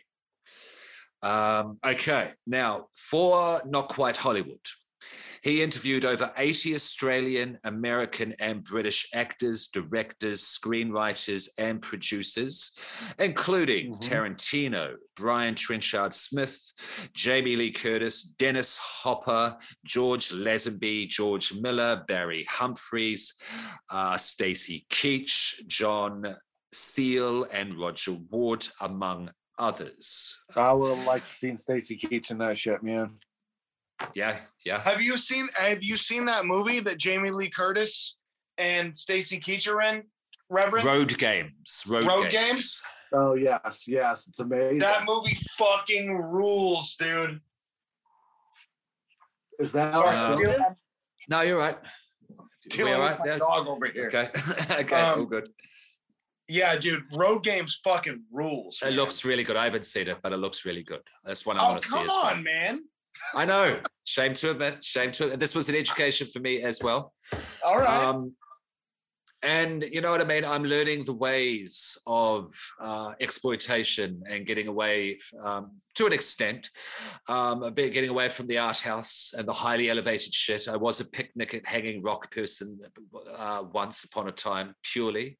So you Yeah, know what I I mean? This, I feel like Huh? you started. You started at like you started at like Alan Parsons Project and Rush, and you're now coming down to our level of UK subs and and and GG Allin. Like what we're Yeah, doing. we have now. that effect on people. yeah, I'm- I'm in the, I'm in the building. I'm at the, I'm standing around at the outside of the circle, but I'm not on the pitch yet. Fair enough. Fair enough. Yep. Yeah, but I'm, I'm sitting there going, yeah, okay, I get it. I get it.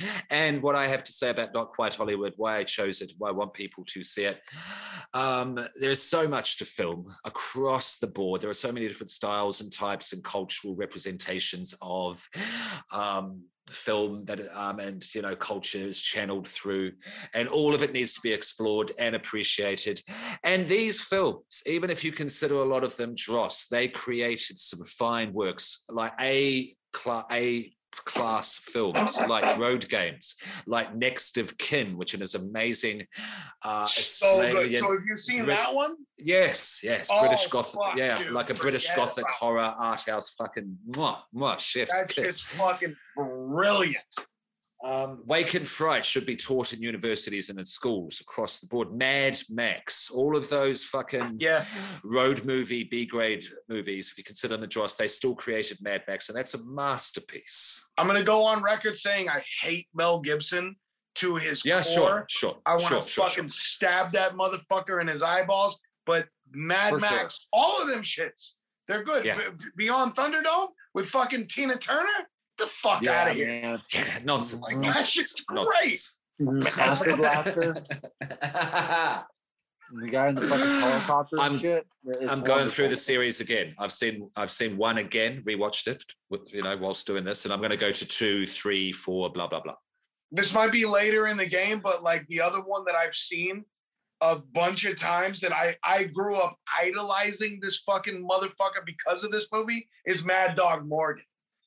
Oh, Fucking Oh yeah. I'm Which- I've always I've been obsessed with Dennis Hopper ever since I saw it. I was like way too young to watch that movie. Like fucking six. I Yeah. fucking love that movie. I love Dennis Hopper. That shit rules, dude. and it's and that's in this film. Their listeners as well. They talk about Mad Dog Morgan as well. That is uh, Australian Ozploitation there, hundred percent. Um, but point being, like even if you don't like these films, they will they help pave the way to allow opportunities for filmmakers to make the films that you goddamn like. Yeah. That's why Correct. these films need to be made and need to be allowed to be made. That's what this fucking documentary is so important. And I do thank Quentin Tarantino, whatever you may think of him. I don't think he's the best per- per- person on the planet, not whatsoever. But he made this film happen. He gave his He face did. and his money behind it. He was interviewed for five hours in a theater, in a cinema, about Ozploitation, being a big fan. He's he got this around the globe. So thank you. Okay. Yeah, um, he's, a, he's a fucking shitbird, but he is he's a bad person. He's a he's a bad, person. He is a but bad he person. is a friend. He is a friend of genre films, and he is absolutely he is the most encyclopedic knowledge of Crazy. film that I've ever seen in my life. I don't Yeah. think there is he should legit teach a master's class. Yeah. He should Yeah. also He really he could. should also get fucking uh he should also get his teeth kicked out by me. Like he's a terrible person. Yeah, let the commander kick his teeth out, then take the class, and I'll take his class. Yeah, Yeah, and then and then the class that he that he teaches will pay for his new teeth so he can talk like a human and not sound like a dog with peanut butter in his mouth. But fuck that motherfucker for defending Roman Polanski, who is also a genius, but fuck that motherfucker Ah. too. Sorry. yeah, of I- course. I- no, please. It, no, it needs to be said. It needs to be said. This, these, these fuckers need to be on blast. Absolutely. Um, okay, um, you could get a Blu-ray of uh, the three documentaries that I mentioned: Machete Maidens, Electric Boogaloo, The Wild Untold Story of Cannon Films, as well as The Wild Untold Story of Ozploitation, Not Quite Hollywood, by Umbrella Films. Umbrella is our premium quality uh, film distributors here in Australia who do everything, yeah, who do from the exploitation to the art house. They're the best. They're the best that we have. So shout out Umbrella Films. Sponsor? Hey. Okay, Hartley spent several years writing uh, detailed uh, research documents which served to some degree as a script for the film about the new wave. Uh, it focused on exploitation, sex, horror, violence. Critics and film historians considered these films, these are exploitation films, lowbrow, lowbrow, lowbrow trash, vulgar and offensive, and they were often excluded from Australia's official film history. So, I swear to God, every single Mm-hmm. one of those things you just said, it, it made me go from six to midnight. That's the shit that makes me want to watch a movie. Yeah, Everything yeah. you just said, everything, every single thing. I'm like, oh, every time you say something, I want to watch this movie more. Yeah, yeah, and let's um just attempting to bring this into the frame of not quite Hollywood as well. You very much had the two voices, uh, the two opinions. Like, yeah, these films are awesome. Loved working on these films. Let's get these films out there too. Oh yes, these films are just rubbish. They are. What is it that I'm watching here? I don't. Let's let's take that out of the film history books. I don't want the university students reading about this, so they make these type of films in the future. Yeah. Right. Uh, Bob Ellis, I didn't know about you before. Don't like you, and that other grey-haired critic, don't like you. Oh, can we can we shit on Bob Ellis for a minute? go for it. What did he? Go for what it. was the thing that he said? He said, "Oh, this was this is one of the worst movies." I'm doing a British gimmick again. I'm, it's so bad. I'm gonna stop with the accent. He fucking said like this is the worst movie I've ever seen. Over and over again during this documentary, but he was really flowery about how he shit on all yeah, of these yeah, movies. Like, yeah. fuck this motherfucker, man. I can't help but think this guy is a failed actor slash director slash screenwriter, maybe all three. And he just shoehorned his way into the industry by becoming a fucking critic. Because he's a fucking jerk off. Couldn't couldn't Fuck agree more. motherfucker. Yeah, couldn't agree more. Couldn't agree more. Um, Hartley uh, spent an additional five years interviewing subjects and uh, editing the combined 250 hours of interviews and original stock footage into a 100 minute film. Uh, just making sure I'm not repeating myself. New wave, blah, blah, blah. Uh, Australian director began to take advantage of the newly introduced uh, rating. Okay. Uh, Not Quite Hollywood documents the revival of Australian cinema during the Australian New Wave uh, through B movies, including Alvin Purple, which we'll get to, Wake in Fright, Mad Max, Next uh, Kin, blah, blah, blah.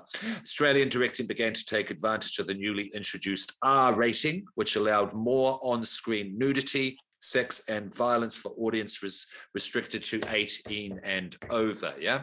So they could get into the cinemas, they could get into the drive in theaters, that sort of thing. They actually had a place in their home country to show their films, didn't just have to send it to America and Europe and whatnot. Right. Um, Ozploitation explained the meaning of that.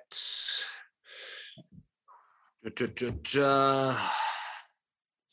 He, um, Hartley, his motivation for making the film was because he discovered many Ozploitation B movies from the 70s and 80s whilst uh, watching late night television in Australia. Yeah, when Australia, TV became 24 hours, filling up the gaps, that sort of thing. They would show these films late at night. He was disappointed they were not in books detailing Australian cinema as well. They weren't being learned about, they weren't a part of the history. Uh, he used to be a music video director, so there you get the edit, the way this uh, thing's put together as well. Yeah, it's very fast, very I high pace. Next film, next film, next film, next film. Yeah, made yeah. made perfect sense. As soon as soon as you see someone was first a music video director, and then you see their movies, it clicks instantly. It's it's get it done. absolutely. Yeah, yeah, it it's got this fast pace, man. It does. Yeah. It's relentless. It's relentless, in relentless. its fucking, you know, in the optical fucking stimulation that you're getting. It is just scene, cut, scene, cut, scene. Here's an interview. Mm-hmm. Here's an interview. Here's a bunch of boobs. Here's a bunch of violence. Look at that guy. He's on fucking fire. You know. Yeah, 100%. because that's the that's the in the style of the films that it's talking about, so it works perfectly. Um, the film, not quite Hollywood, did not perform well, well at the box office upon its Australian release, taking in a gross of uh, 108,000 on its first weekend, but only 31,000 on its second weekend at a screen average of $681. Uh, yeah. So started off well. Hey, it's a novelty, but quickly um, faded out. But that's Australian distribution showing our own shit on screens. Still a problem of that to this day. That's another issue. Uh, but overall, NQH, Not Quite Hollywood, was positively received by the critics. Rotten Tomatoes said it was certified fresh based on 63 reviews, getting a score of 7.4 out of 10. Um, I disagree Margaret- with that. It's higher. Yeah, it's higher. it's higher. I think it's that. higher. I think it's higher. Uh, Margaret Pomeranz and David Stratton, who are our two well to do film critics of Australia that everyone listens to because they should, gave the film four and a three and a half, respectively, out of five stars, which is pretty good for them as well. Because they don't like the type of films that it's talked that it's talking I can about. see that. I but can see that. but but they appreciate they appreciate what they are for what it is and Yes. the impact that they have. I'm going to tell you right now, perfect example. And I am going to speak for for the fucking reverend on this a little bit. oh yeah. Not a fan of the Beatles on any No. fucking level. I- If you put the Cosign. Be- if you put the fucking Beatles on, you may have to physically stop me from turning it off, and it Mhm. might be a problem for you. But I am going to tell you, I cannot deny the influence the Beatles have had on artists that I love dearly.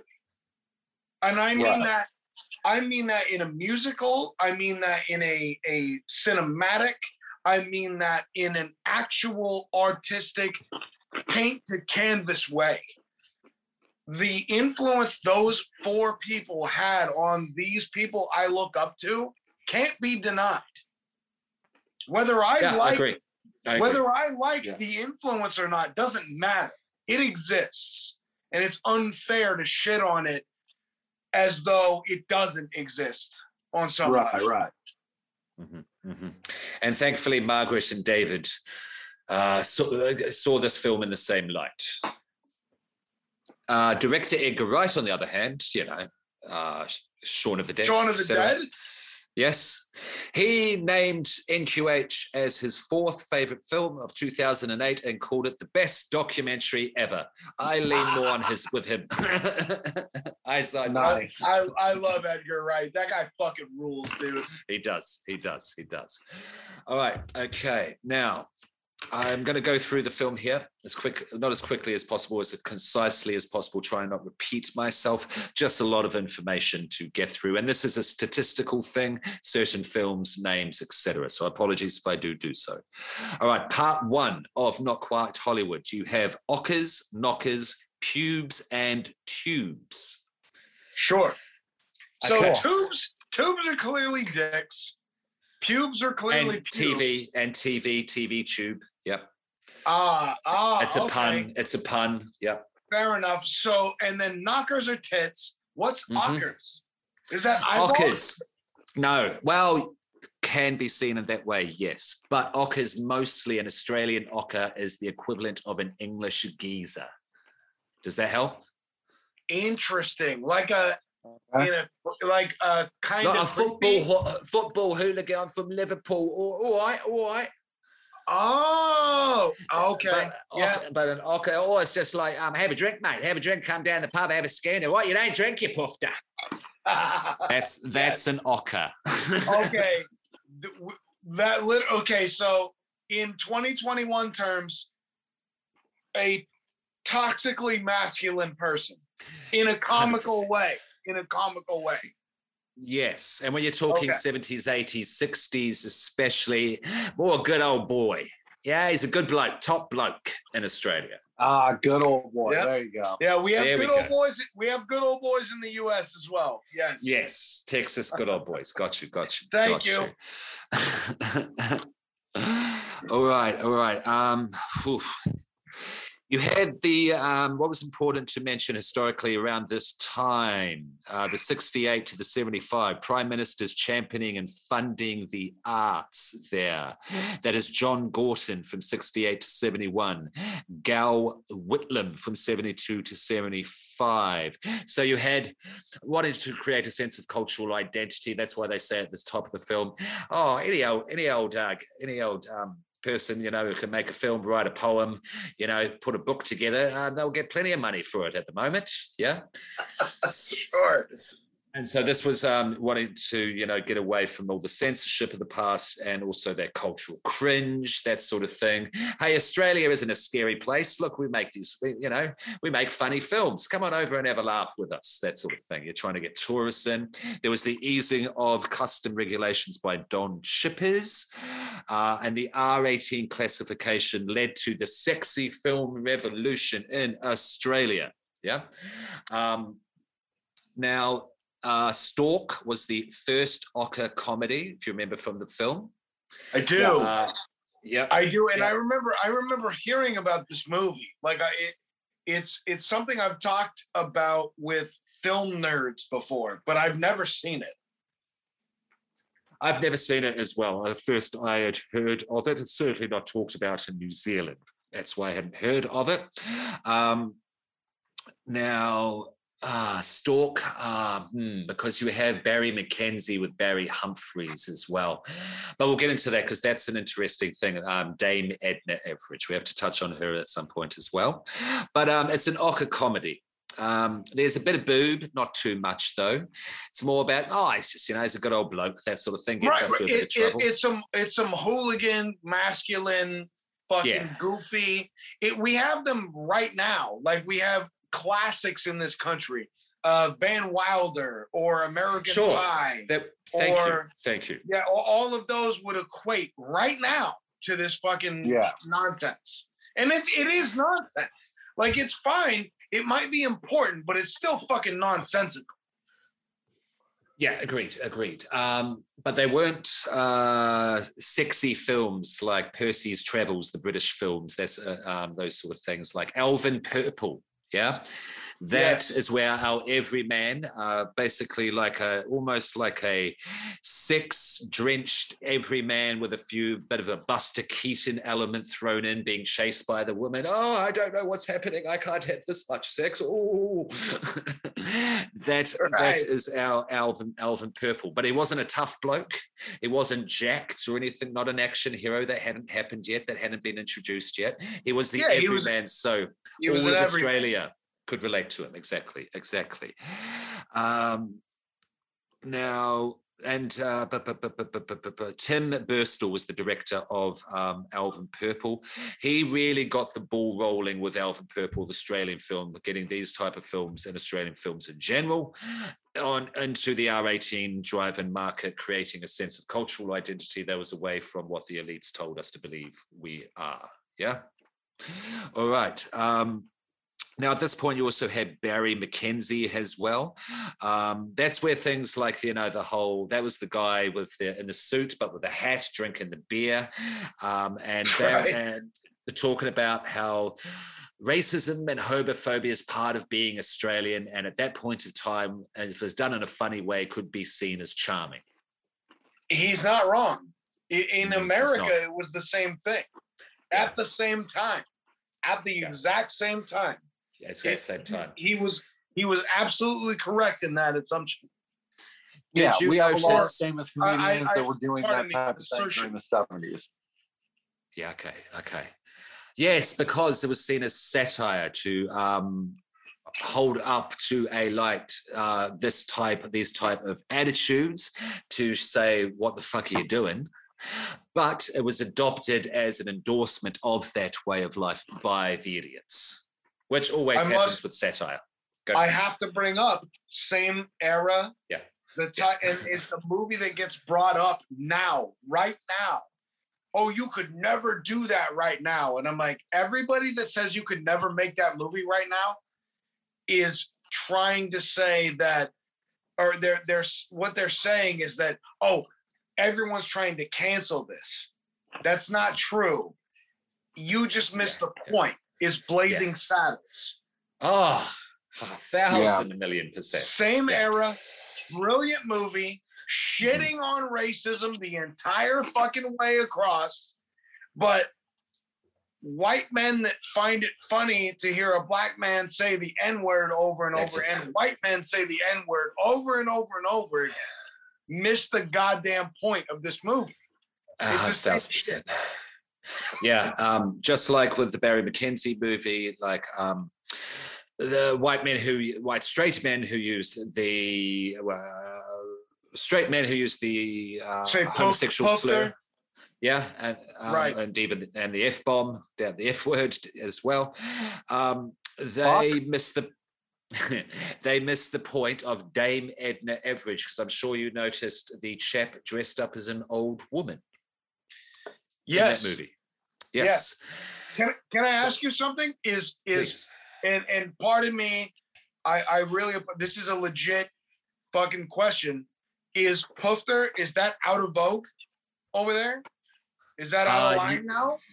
Depends where you are in Australia. Oh, in the sure. cit- yeah. Sure. Uh, Because In the cities, yes. Out in rural countries, nah. It's not. okay, Still in. Yeah. yeah, Yeah. same as over here. Same as over yeah. here. Exactly. Exactly. Yeah. Well, be share similarities there, compadres. There- Um, there's, now- there's always there's always gonna be goofy Yeah. rednecks no matter where you're at. Yeah, absolutely, absolutely. Um, now, uh, but but but that took in Alvin Purple took in five million. Yeah, uh, its budget was f- uh, five thousand. It took in five million, which was huge for the box office Damn. in Australia at this time, man. Huge. All right. Um, now Yeah, that blew me away. That statistic alone blew Yeah. me away when I watched this movie.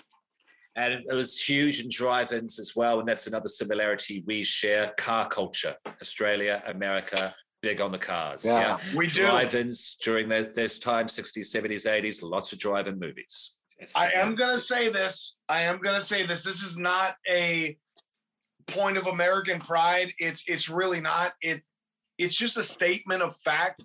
We had better cars in our car movies. We had better cars.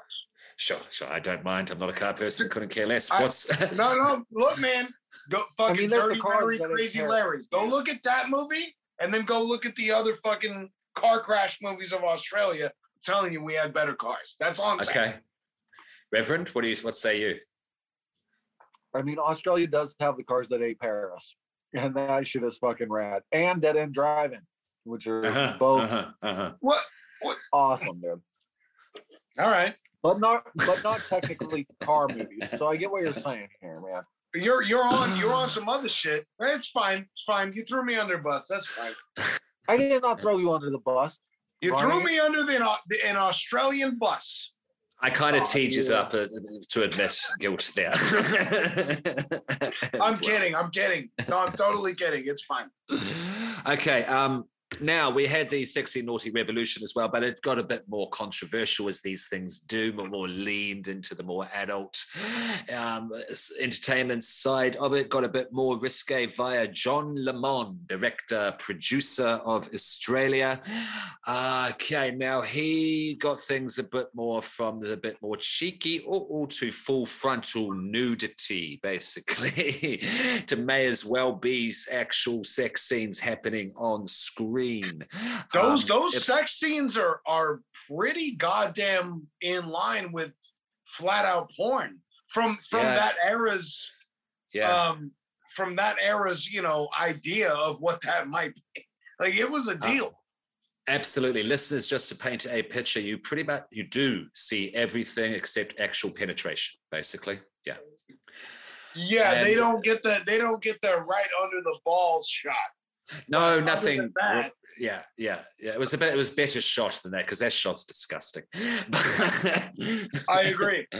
I agree. But um, uh, but the female form body was in focus. Yeah, big. Which time. is the most important part, anyway.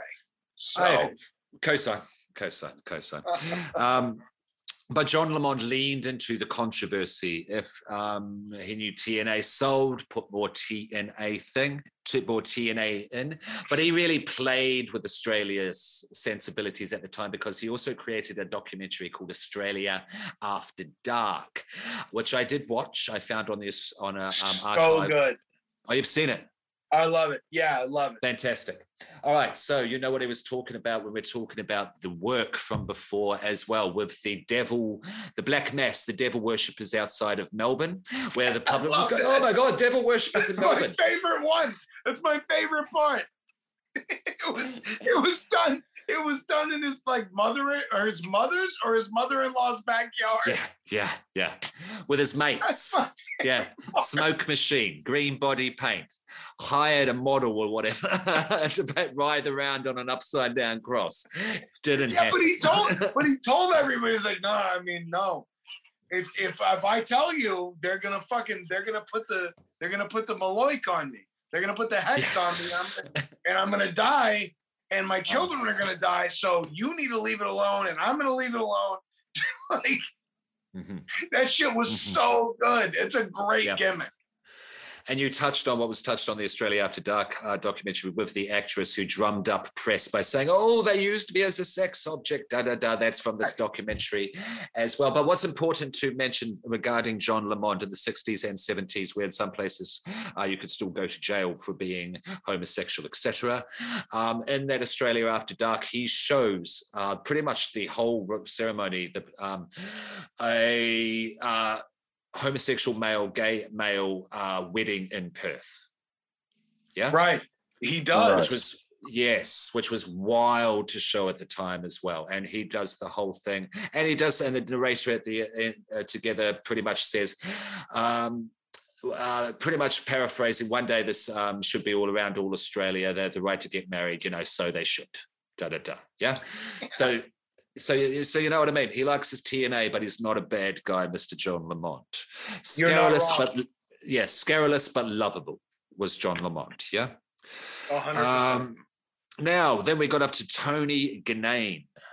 That was Tony Ginnane. I have mixed feelings about. What do you reckon? And the Roger uh, Corman of Australia, he is called in not quite Hollywood. What do you think? Yeah, he, I feel like I feel like that guy is a uh, he's a genius. Let's let get let's get that right. That guy's a fucking genius. But he's also he's a fucking cunt and he's a cheap motherfucker to the point where I feel like that guy would risk other people's safety, livelihood, and he would do anything to save a dollar. Like you said, he's like Roger right. He, he's a mm-hmm. cheap mm-hmm. motherfucker. And he probably had the resources and the know-how and the wherewithal to keep people safe on set and people died on his sets mm-hmm. like he's mm-hmm. a shitbird mm-hmm. but he did make brilliant movies and also that is the way it was done back then like i'm not gonna bullshit like i not love yet. Cannon Cannon pictures was the same shit they put people at risk on unbelievable levels because there weren't regulations at that time. Um, Yeah, but I the still think he was a dick. I think I think he's kind of a dick, but he's a genius. Yeah, I agree. Basically, Reverend. I mean, it was the seventies. it, it was That's a the call. Are you doing a callback? Are you? Yeah, yeah. um, because I am, I am curious though. Like, um, Roger, you know, you're a Roger Corman fan, but both of you, yeah, if, if that's fair to say. Oh, for sure. Well, love Fuck yeah, buddy. Yeah, um, and he, as you touched on there, he could be head up for doing the same sort of shit. Yeah, we were talking about Slumber Party Massacre 2, not to shit on the film, but to say that it is considered a feminist film in one part, but also it had a female director and writer because it was a Roger Corman production, and he hired women only because he could pay them next to nothing. Yeah. Yeah, Yeah. because you're Yeah. shitty. it- Roger Corman's kind of a shitty person. Yeah, Um, yeah, yeah. Yeah, absolutely. Okay, yeah, I was just I- you know curious about that. We're going long on this episode. You want to hear a funny story about rock and roll high school? If we're all right for time, done, everyone involved, absolutely. This is a personal story of mine. My oldest daughter, uh, I, I've I've said her name on the podcast, but I'll leave it out of this for whatever reason. But she was really little, and she grew.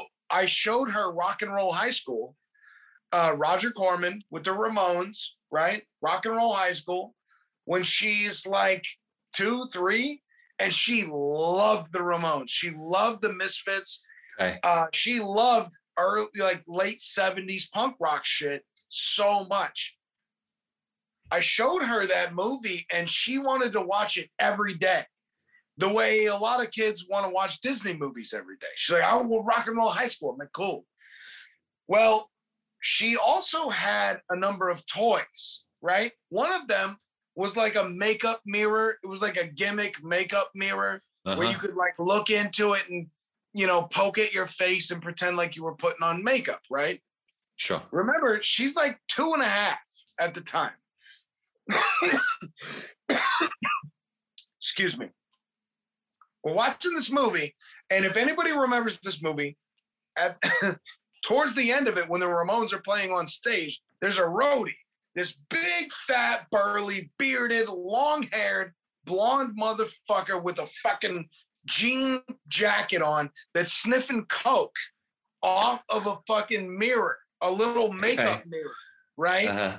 Uh-huh. And he does the gimmick joke where he's sniffing coke and then he turns his hand over to look at his watch and he drops all the coke on the floor. And he goes, oh shit. And then he drops to his knees and starts sniffing the coke off the floor. And then Okay. because of that, someone running down the hallway trips over him and falls over. Well, she's watched this like five, six times. And Uh-huh. then all of a sudden, I kid you not, I find my daughter. She's watching the movie and she's pretending to sniff off of her little cosmetic mirror gimmick that she has. And I'm like, all right, we're not watching this movie anymore. Like, yeah. it's not yeah. even a big, it's not even a big deal, but the connotation like bothered me a lot. I was like, yeah. Yeah. we're not watching this movie for a while. Like, that's it's a deal. I'm not going to Yeah. get into parenting stuff, but it, it's funny now. Yeah, yeah, yeah, yeah, yeah. Um, and that's all you need to do. That's that's that that, that sh- should be censorship. That should be the extent of it, right there. Parents, parents, talk to your children. That's Yes. what censorship should be. yes, yes, absolutely. And we're all allowed to make mistakes as well, and art should be allowed to make mistakes as well. Yeah. Absolutely, and in Right. the era they, they had to they were treading new ground as well. Oh, by so the not way, yeah, it's not as though anyone's offering my two-year-old daughter cocaine at that point. So no, of course. of I have all these years to explain to her, hey, you know, don't do cocaine, yeah, yeah, which I yeah, have at length. so Um, yeah, of course, of course. Um, and Tony Ginnane, I get why people hate him as well, but it was also it was the seventies, I guess, as well. You know, um, treading new ground, It was the- new it was things the as well. Um, so he's not to be entirely hated. He did take a lot of film away from Australia to overseas, brought other actors in from America as well. That is And I- good and bad because it got our films to a global market, but took money and work away from our local I- market. I, yeah. feel, I feel like the heat with that guy is is purely Australian. Yeah. Like, Yeah, ain't nobody sure, got heat with that motherfucker over here. But sure. Understandably, like people in Australia were like, "Yo, man, this guy is fucking bringing in Nicole Kidman, who's from here, but she's over there now." And Stacy Keach, he he's fucking from California. You can't bring that motherfucker over here. Like Yeah. And Jamie Lee I- Curtis was huge at the time as well. I mean, on this the is heels you of Halloween. On the heels Yeah, of yeah, yeah, Halloween. yeah. not as ex- not nearly as huge as Stacy Keach could have been because I mean he was in Mountain of the Cannibal God, so you know he, he's just I don't know. He was in the Cheech and Chong movies too, dude. Like that Yeah, shit was was a bunch amazing. of He was too. That's right. He was too. Fuck yeah. I used to watch those. um, okay. We are up to part two Comatose Killers and Outback Chillers, the horror section of Not Quite Hollywood. Um, now, we're starting off with Terry Bourke with Inn of the Damned, I want to talk about. Um, when we're talking about like um, how this is Tony Ginnane produced, of course, um, how um, actors start, you know, the way they were treated, we touched on before. We have the decapitated head, bloody skull, cunnilingus of girl on altar in the jungle scene. You gotta love that. I mean, that remind you know what that reminds me of? That's an Australian version of Re-Animator, where the fucking head goes down on the. I'm just saying. Sure, sure. Um, it was kind of Australian Deodato as well. Yeah, business as Yeah. well. Yeah, a little bit, a little bit. Well Um, done. Well done. Thank you. Yes. Um, uh, the, and in this movie, you had the hut full of rats with the girl inside. Where they're like, "Yeah, we could let them out bit by bit, but let's just flood the room with it, and you'll be fine. Flood the room with rats, and you'll be fine." Yeah. So you started seeing actual actors in horror films actually terrified. The screams are pretty much real. That's why they're so uh, so effective. One one could argue, air quotes, joking. And some of those those actresses, I gotta be honest, they they thugged that out and did Mhm. really amazing. They are Absolutely. Oh really yeah, the Yeah. actresses, specifically the females from back then. Yes. Yes. Like the yes. level of toughness you had to be to deal with that fucking treatment. Oh, dude, i- is next level. I, I fucking applaud them. I respect to applaud them. Respect to them. Being a bit of an extreme performer who will go the limit myself as well i have nothing but respect for them definitely. Um, terry bourke was he was deliberately provocative as well as uh, lamond as well but we're talking lamond was sex this is horror um, when especially when we're looking at the girl who was almost drowned in an, in an aquarium in, inn of the damned as well yeah That was fucked up, man. That one bothered me a little bit. that was a little Yeah. heavy a little bit yeah it Yeah. seemed pretty intense, man. um, it was an intense time, an experimental time, an intense time. Certainly not um, excusing that type of thing as well. That's the thing with um, with acting as well. You know, go extreme, go the limit as well, but be aware of what you're doing. As where if you're the flow, if you're the male holding the female in these type of films, Sure. be clued on to what you're doing to know when to pull out straight away. Yeah, yeah, Hey, Yes. Uh, his pullout So- game was weak. exactly. no, and Gene, and Gene, you're Yeah. an actor. Yeah. So have you done film at all? Or yeah, yeah, yeah, plenty. so yeah. So you know, I mean, you know these parameters. Yes, yes. I mean, have you come close to anything that that is on Oh. this level of the mid '80s or or, or mid Ah. or late late '70s level of we don't give a fuck about how anyone feels about anything. Just do it. Maybe you'll die and go on with your day.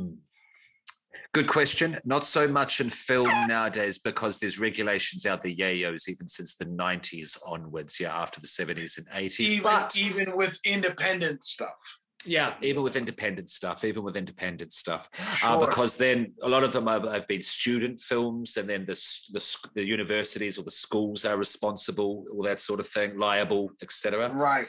But in terms of, say, theatre at university or experimental theatre out in the public, and then uh, scare acting, haunted attractions, that's where it gets a bit hairy and a bit close for comfort in terms of safety is a bit thrown out the window. And that's on the actors as well, because we get into it and go there as well. That's the one place in Australian censorship as well that live performance pretty much do what you want Right. pretty much do theater, even music bands, that sort of thing.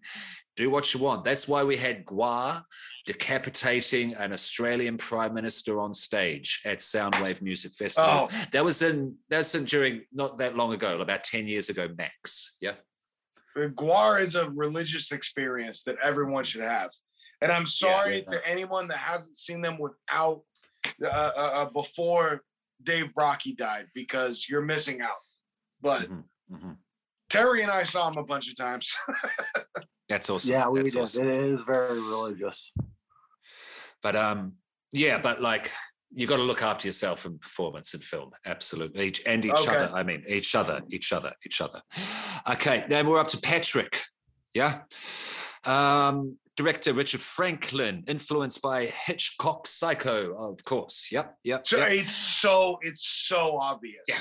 Yeah, It's Oh, so yes. obvious. Yeah. Yeah. There's a lot of scenes that are cut by cut. You know, uh, the nurse walking up to the fucking corpse is exact same shot for shot when uh, fucking when Norman is walking up to the bed in the top of the haunted house. You know, that is a very specific shot for shot scene. Um, that That's exactly. is is apparent in Patrick. And Patrick is a good film standalone without the references as well. You know, It, it really yeah, is. yeah. It really Yeah. is. Patrick is a brilliant movie. this is one of these films where you had like um, not a, I mean, diamond in the rough. Yeah, pretty much. This is one. Yeah. Yeah, It's a diamond got- in the rough. That's a perfect Absolutely. way of, Mhm. because it's not this movie clearly wasn't supposed to be that good. But it Yeah, was. there you go. It was you terrifying. When he Yeah. fucking jumps up from that bed on that one fucking instance, they Uh-huh, the scream, that yeah. shit. yeah. It was it that shit fucking you knew it was coming at some point. But they Right. fucking threw it at you and it's brutal. like it's Fantastic, terrifying. it's the jump scare that you had waited for an hour and a half, basically, for this jump scare to happen. And then it completely catches you off guard, anyways. I hate to agree with Quentin Tarantino, even though he's a film genius, but he's right about this. If you make this movie, remake it shot for shot. Don't change shit, except for maybe a little lighting here and there. Yeah, yeah, yeah. Remake this movie right fucking now. People will fucking shit themselves at this. This is a And- brilliant movie. I am keen to see actually Mark Hartley, the director of NQH, this documentary here, who he remade Patrick. Mm. He understands these films. He may give it justice. He may give it its due justice. Yeah. Due, Boy, is uh, he slated to do that? He's already done it. Oh shit. in 2013 the director of this documentary made did the remake in 2013 so Oh, i'm curious i'm curious um, but also the references from psycho hitchcock what this film influenced as well we are talking kill bill uh, beatrix's spit scene uh, when she's in a coma comes from Yes. patrick spit yeah absolutely and then um, the Italian horror sequel ripoff that was made by the Italian horror uh, Oh, director. that was offensive. I didn't know Have you about seen it? that until this. I didn't know. No, I've never Okay. seen it. I didn't know, I don't know about it yet. until this documentary. looks- I'm like, that's that's out of line, man. It looks a bit much. It looks a bit much. Um, Bob Ellis hates Tony Ginnane. Oh, that's a possible jobber royale. Hmm. um, Oh, I hope you have the Jabba Royale sorted out. I do, I do, but I think that's. that'd be- Okay. I'd like to see that fight as well. I'd like to see that fight: Bob Ellis versus Tony Ginnane. Um, uh, what else want to mention here? Thirst by Henry Silva. Thirst was a bit of a standout uh, horror film Thirst during is this good. time. Yep. I, I've only seen it one time, but that's a good fucking movie, man. Like, it, You not like it's a good movie, but it's worth watching. sure. If sure. you're You've if, if you're if you're a goon and you want to watch genre films, like Thirst is one you should have seen at this point. Mhm. You've got a young Kylie Minogue. You have Richard Silver. Sorry, Henry Oh. Silva. My apologies. Being lifted up, lifted yeah, up Kylie on a Minogue. helicopter. Rest in peace to Kylie Minogue. What? Isn't she dead? Didn't she sing No. on the fucking? No. The, she, she sang with fucking uh, Nick Cave and sang with uh, the Pogues. And She's not dead. Where did you hear this? I'm thinking of someone else then. Sorry. You are. Yeah, easy, easy. we like our Kylie. we like our Kylie. She's she's treasured. I love Kylie Minogue. I thought she died. I'm Fuck, sorry. Oh, Jesus. Um, you had Henry Silva on the helicopter on the, you know, whatever it's called, the bottom rung, you know, where it touches the ground. He's lifted up 50 to 70 feet in the air. Yeah, you'll be all right, mate. Just get up there. Good shot. It's going to be a good shot, mate. Um, and the American actors were brought over to the um, Oh yeah, just have a, just have just have a VB, mate. You'll be right. You might get a bit hurt. Have a have a beer. You'll be sweet. Um, lack of safety regulations whilst on film shoots. Um, American actors experiencing this, going, "Where am I? What have I done?" Right. um, George, and you can George see that- Lazenby. yes, yeah, yeah. George Lazenby. original- I'm getting there. I'm getting there. The- I'm getting. Oh, I'm sorry. I thought that's what we were talking about. The original James Bond. Like he's a he's a goof. there. um, road games we talked about with Richard Franklin, uh, which is pretty much Rear Window set in a truck out on the road um, in Australia. Um, that influenced Wolf Creek out the Yayo as well. You know, spooky fucking who's this Mhm. character out on the road? Right, right. Yep. Um, but, critics did not like bu- Where am I? Uh, we have Philippe Mora's, uh, Howling Three, the Marsupials. So we had, point being with that one, we had an American franchise made its name for itself with one and two over in uh, over stateside comes to australia to be made number three by an australian director and he made the comedy horror Howling Three: The Marsupials. Have you guys seen this? I haven't. I have not seen Um, this, but I really, really want to. Honestly, I feel like just the the premise itself makes it right up my alley, and uh, I may have seen it at some point, but I'm not not versed in it enough. Uh, I should have done it for the show. I'm in. I'm in. I want to watch this. And by the way, I want to mention, I was thinking of Yeah. Kirsty MacColl. Sorry. Uh-huh. Okay. Kylie Okay. Minogue, Okay. Kirsty Okay. MacColl. Sorry. Okay. She's Gotcha. dead. Fair enough.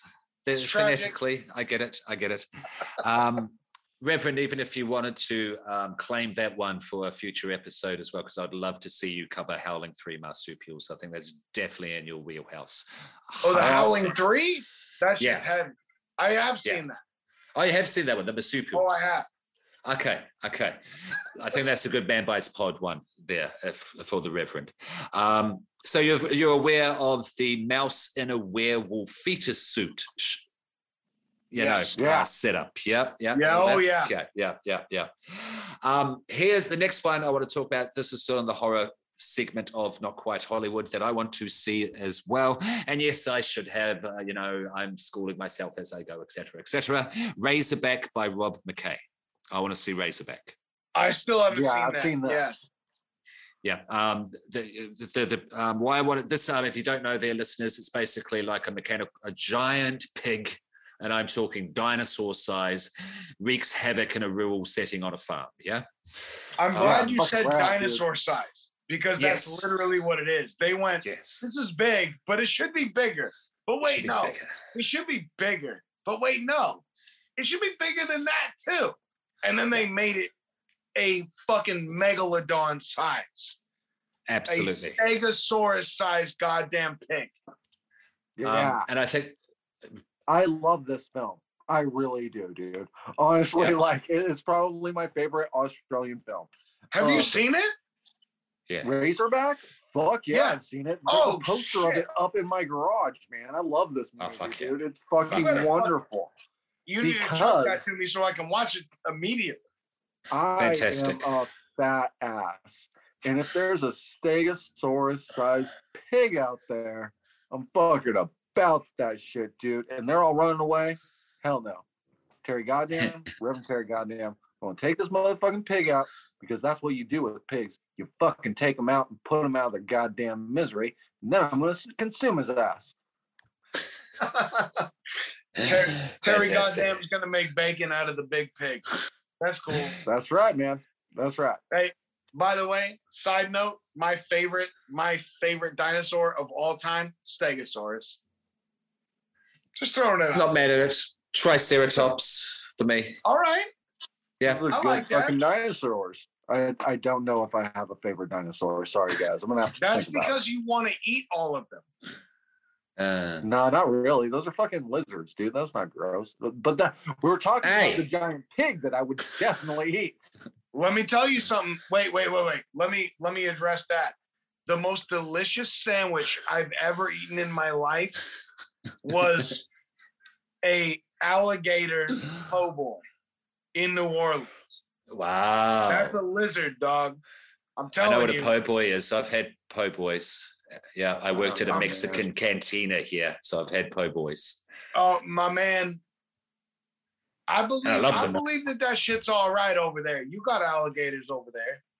So, I'm saying lizard is delicious. Mhm. Mhm. Dinosaurs Interesting, interesting. are amazing. there you go. Um, but yeah, definitely. If you guys don't jump on it first, I will. Um, uh, it will be covered in the future Razorback for Man Bites Pod because it's a beautiful blend between genre what the fuckness, but visually as well, production values as well. Stunning, stunning. This yeah, it's a really pretty film, dude. Yeah, yeah, there you go. And it's high level filmmaking craft, art house, if you will, visuals as well, and how to pull them off without very much money. So again, there's why these films are important. This movement is important because All- movies like Razorback, yeah, All you know, of these all of it. movies are done with trash money. Yeah, yeah, but they created things like Razorback and Next of Kin, which I've Uh, got next by Tony Williams, 1981. Brilliant, Brilliant. again. Another one Tarantino said just released today, and it'll, boom, it will be up there. He compared it to The Shining in terms of atmosphere, where I can see where he's coming from. It's not as good, don't get me wrong, but for 1981 uh, Australia, uh, B grade, fucking amazing. John Jarratt looking like a young, sexy, Nathan, tanned Nathan Fillion. John Jarratt is the guy who played Mick Taylor in Wolf Creek. Um, he is in the, at the end of uh, Django Unchained, the Aussies at the end of Django Unchained. He's one of them. He's basically one of our heroes, Mr. John Jarratt. Can, Um, can we right. agree? Can we agree, since you brought that up, that Quentin Tarantino should stop making appearances in his own movies, Yeah, that can't act for shit. especially doing Can't act for shit. Australian accents? Oh, like fuck it's out of yes.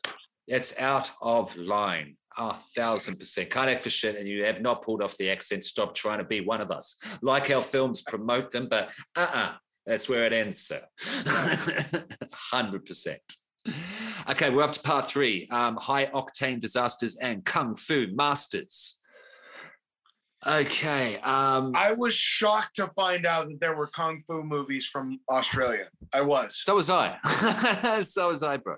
Um, I forget what was there. There was some sort of segue that came here. It was some film. That was Mad Dog Morgan, which I didn't put down. Why the fuck didn't I? Oh, no, I did. Um, there was some movie that uh, one of the directors uh, realized that action films are a global market. Glo- a punch up is a global language. Yeah. Yeah. Um, and popular all over the world. Boom. They started creating.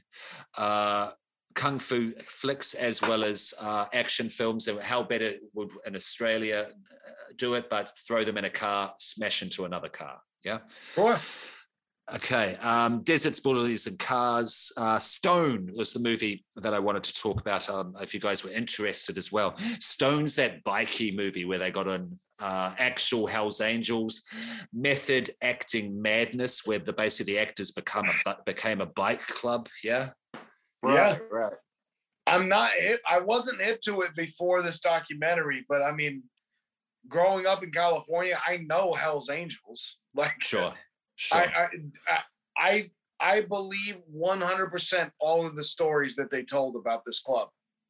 Yeah, yeah. Um, this uh, there's a whole bikey his, bike gang history here in Australia as well, big time, definitely. No, there's a number, the number of differences, of course, but it's made an impact. Um, have its has its influence definitely. But um, with Oh Stone, no, there it's was a- okay. You're welcome. You're welcome. To the yeah, thanks. Um, You know what, dude? I have spent like half of this podcast so far trying to export fucking drugs and pornography to this country. And now you're gonna try to just pawn off the Hells Angels too? I don't want to do about it. We gotta break down these borders and do this legally. No biker gangs, but you do still get the drugs and pornography. Thank you, Reverend. All right, fair enough. Thank you. Um, now, in terms of method acting madness, there was a 25 hour dope smoking scene. Now, I think that does better than Jack Nicholson and Dennis Hopper having their famous dope smoking scene uh, shoot uh, for Easy Rider. Um, there is the Hells Angels are uh, Pufters fight scene where that actor, forget his name, he called out on top of the pub. Uh, all Hell's Angels are pufters. This was to set up that that brawl scene, yeah, which turned into an actual brawl that they shot, Right. yeah, which Yo, is man. crazy. that shit popped me. But when he said that, I went, I don't know how you do things in Australia, but I'm like, everyone would have gotten shot in America. Everyone Sure. would have gotten Okay. shot over there. if it wasn't for our uh, gun laws, if- may have same thing. If if I'm not mistaken, still though, someone got scalped over that Yes, shit. I was just about to say the Hells Angels were paid in beer, and also during that fight scene as well, they scalped an actor. Like you Can, know, can I bring something up real quick? please. um, everyone knows the infamous uh, Altamont, where that guy got Yeah. stabbed up and died. Guess what? The Hells Angels were paid in acid, LSD, and Uh-huh. beer to do security for that show. oh yeah, yeah, I'm I'm with you now. Yep, So, yep. but honestly, I mean, my opinion on my opinion on what happened with the Altamont show is different than what we're doing right now. So we're we're not going to yeah, get yeah, into yeah, it. But yeah, yeah, that's it. It is a whole thing. but the Hell's Angels are known for being paid in substances as opposed to actual money. So, Okay, absolutely. Um, so that's one type of action film that was going on in this third segment of Ozploitation. Uh, you also had another one which you went into the outback. Uh, you had colonial history represented via Dennis Hopper playing Mad Dog Morgan, talking about another crazy bushranger from back in the day, 1976. Uh, Mad Dog Morgan. Um, this was just Oh. after Easy Rider. Couldn't get work in this movie. America. Came to Australia, drank 151 rums. That was in one night. one sitting. gangster. I love. I Um, love method- I love Dennis Hopper. So do I. So do I. Method acting madness. You know, he, sums it up one person. Um, but it sold only movie Australian movie to sell at Cannes and open to 40 theatres in the US, even though he was arrested as soon as he arrived at Australia for drunkenness. And he was arrested on his way out and said, Don't come back. he made us one of the best films out there that did great things for Australian cinema at the time. Mad Dog. Right. Yeah. Oh, his level of cocaine use is not to be understated either. Like, Oh, and then not quite Hollywood when he was being interviewed, it was just kind of, oh, yeah, that's right, I did that, didn't I? that was Right. the thing, wasn't it? no shame. no shame. that that movie fucking rules though. Like it's one of my favorite uh, for lack of a better term cowboy movies. Like Sure. it's one of my Okay. favorites. Have you seen it, Reverend? Oh yeah, dude. It- This that was actually marketed here in the U.S. pretty well, and like that Was was, it? something we could have rented. Yeah, It was. Sure. Oh yeah. It really was. Interesting. You know what? Fuck this. I'm gonna go ahead and jump. I don't know where we're going here. It, we've been Uh. doing this for some time. My Yeah, favorite bit of violence. My Okay. favorite bit of violence Please. is the stuntman being on fire, almost setting Dennis Hopper on fire and falling into the fucking lake. Okay. right. Yeah. That's my favorite Yeah. bit of violence from this Yeah. bullshit. That is from this movie as well, and that is from stuntman Grant Page is his name, or Grant Page. Gangster. Yep. Gangster. Gangster. Gangster. That yeah. guy is This- no joke, man. I do Yeah, not want um, to fight that man. That's all I'm saying. Absolutely, absolutely. Um, stuntmen during this time, hats off to them as well. They created the visual spectacular, the high impact fun that these movies are for them putting their bodies and lives on the line, literally. I'm going to specifically say, specifically, Australian and American stuntmen of this time were above par. Like they Yeah. were fucking no joke, man. Yeah. they would Yeah. get set on fire without even questioning the safety ordinances. They were not playing around. Yeah, yeah. Um, you know, some of the yeah, hardest people on the planet, Aussies and uh Yanks, if I can use that term in a, in a fun way. um, now we also had the man from Hong Kong, 1975, with Jimmy Wang Yu, Chinese, Oh. China's Charlton Heston. Fuck Jimmy Wang. Can't forget about Jimmy Wang Yu, who said all female act, act, uh, actors, actresses, particularly white ones, were scum. Uh, Australians are scum. white people are scum. I am the best. I need to direct this film. I will catch a fly before I have to kiss an actress in a in a shot. All this sort of thing. Not a nice dude. Um, George Lazenby. Uh, have I got that right? Yes. Bond. He had trouble after Bond playing Bond, getting work in America. He came over and he had to have a fight scene with uh, Wang Yu.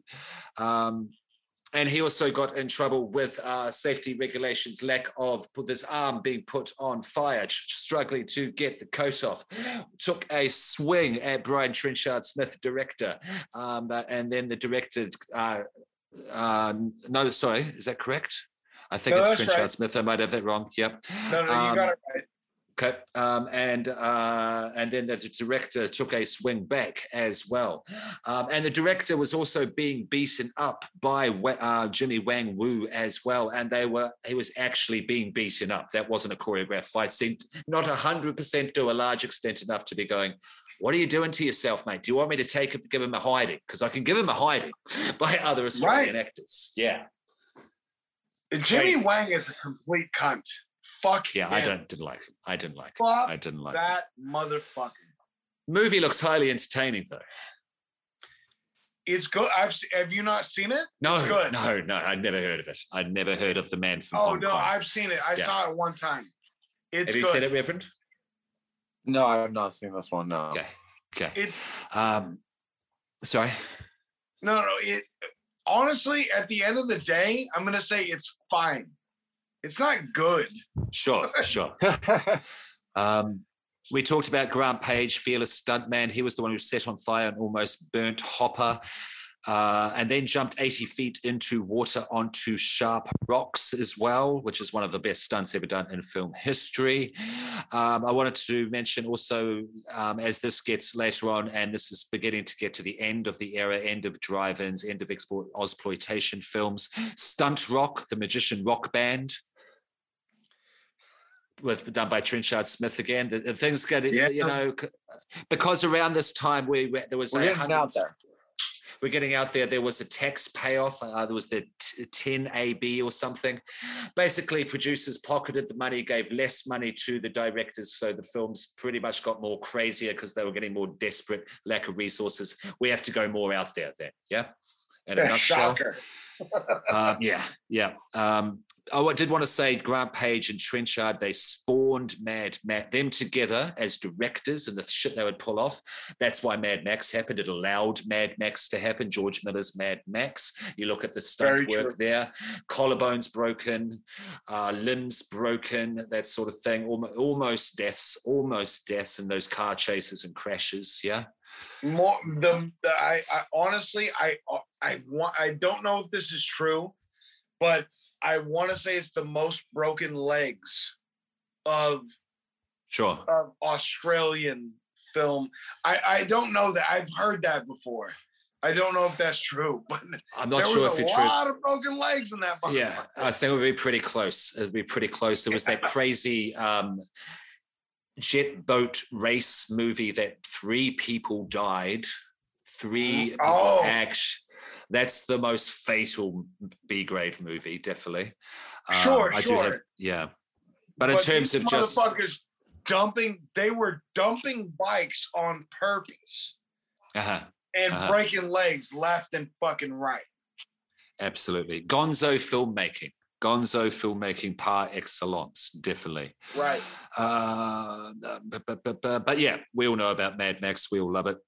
Um, did want to say to Johnny, the boy handcuffed to the car at the end. Yeah, before this car blows up.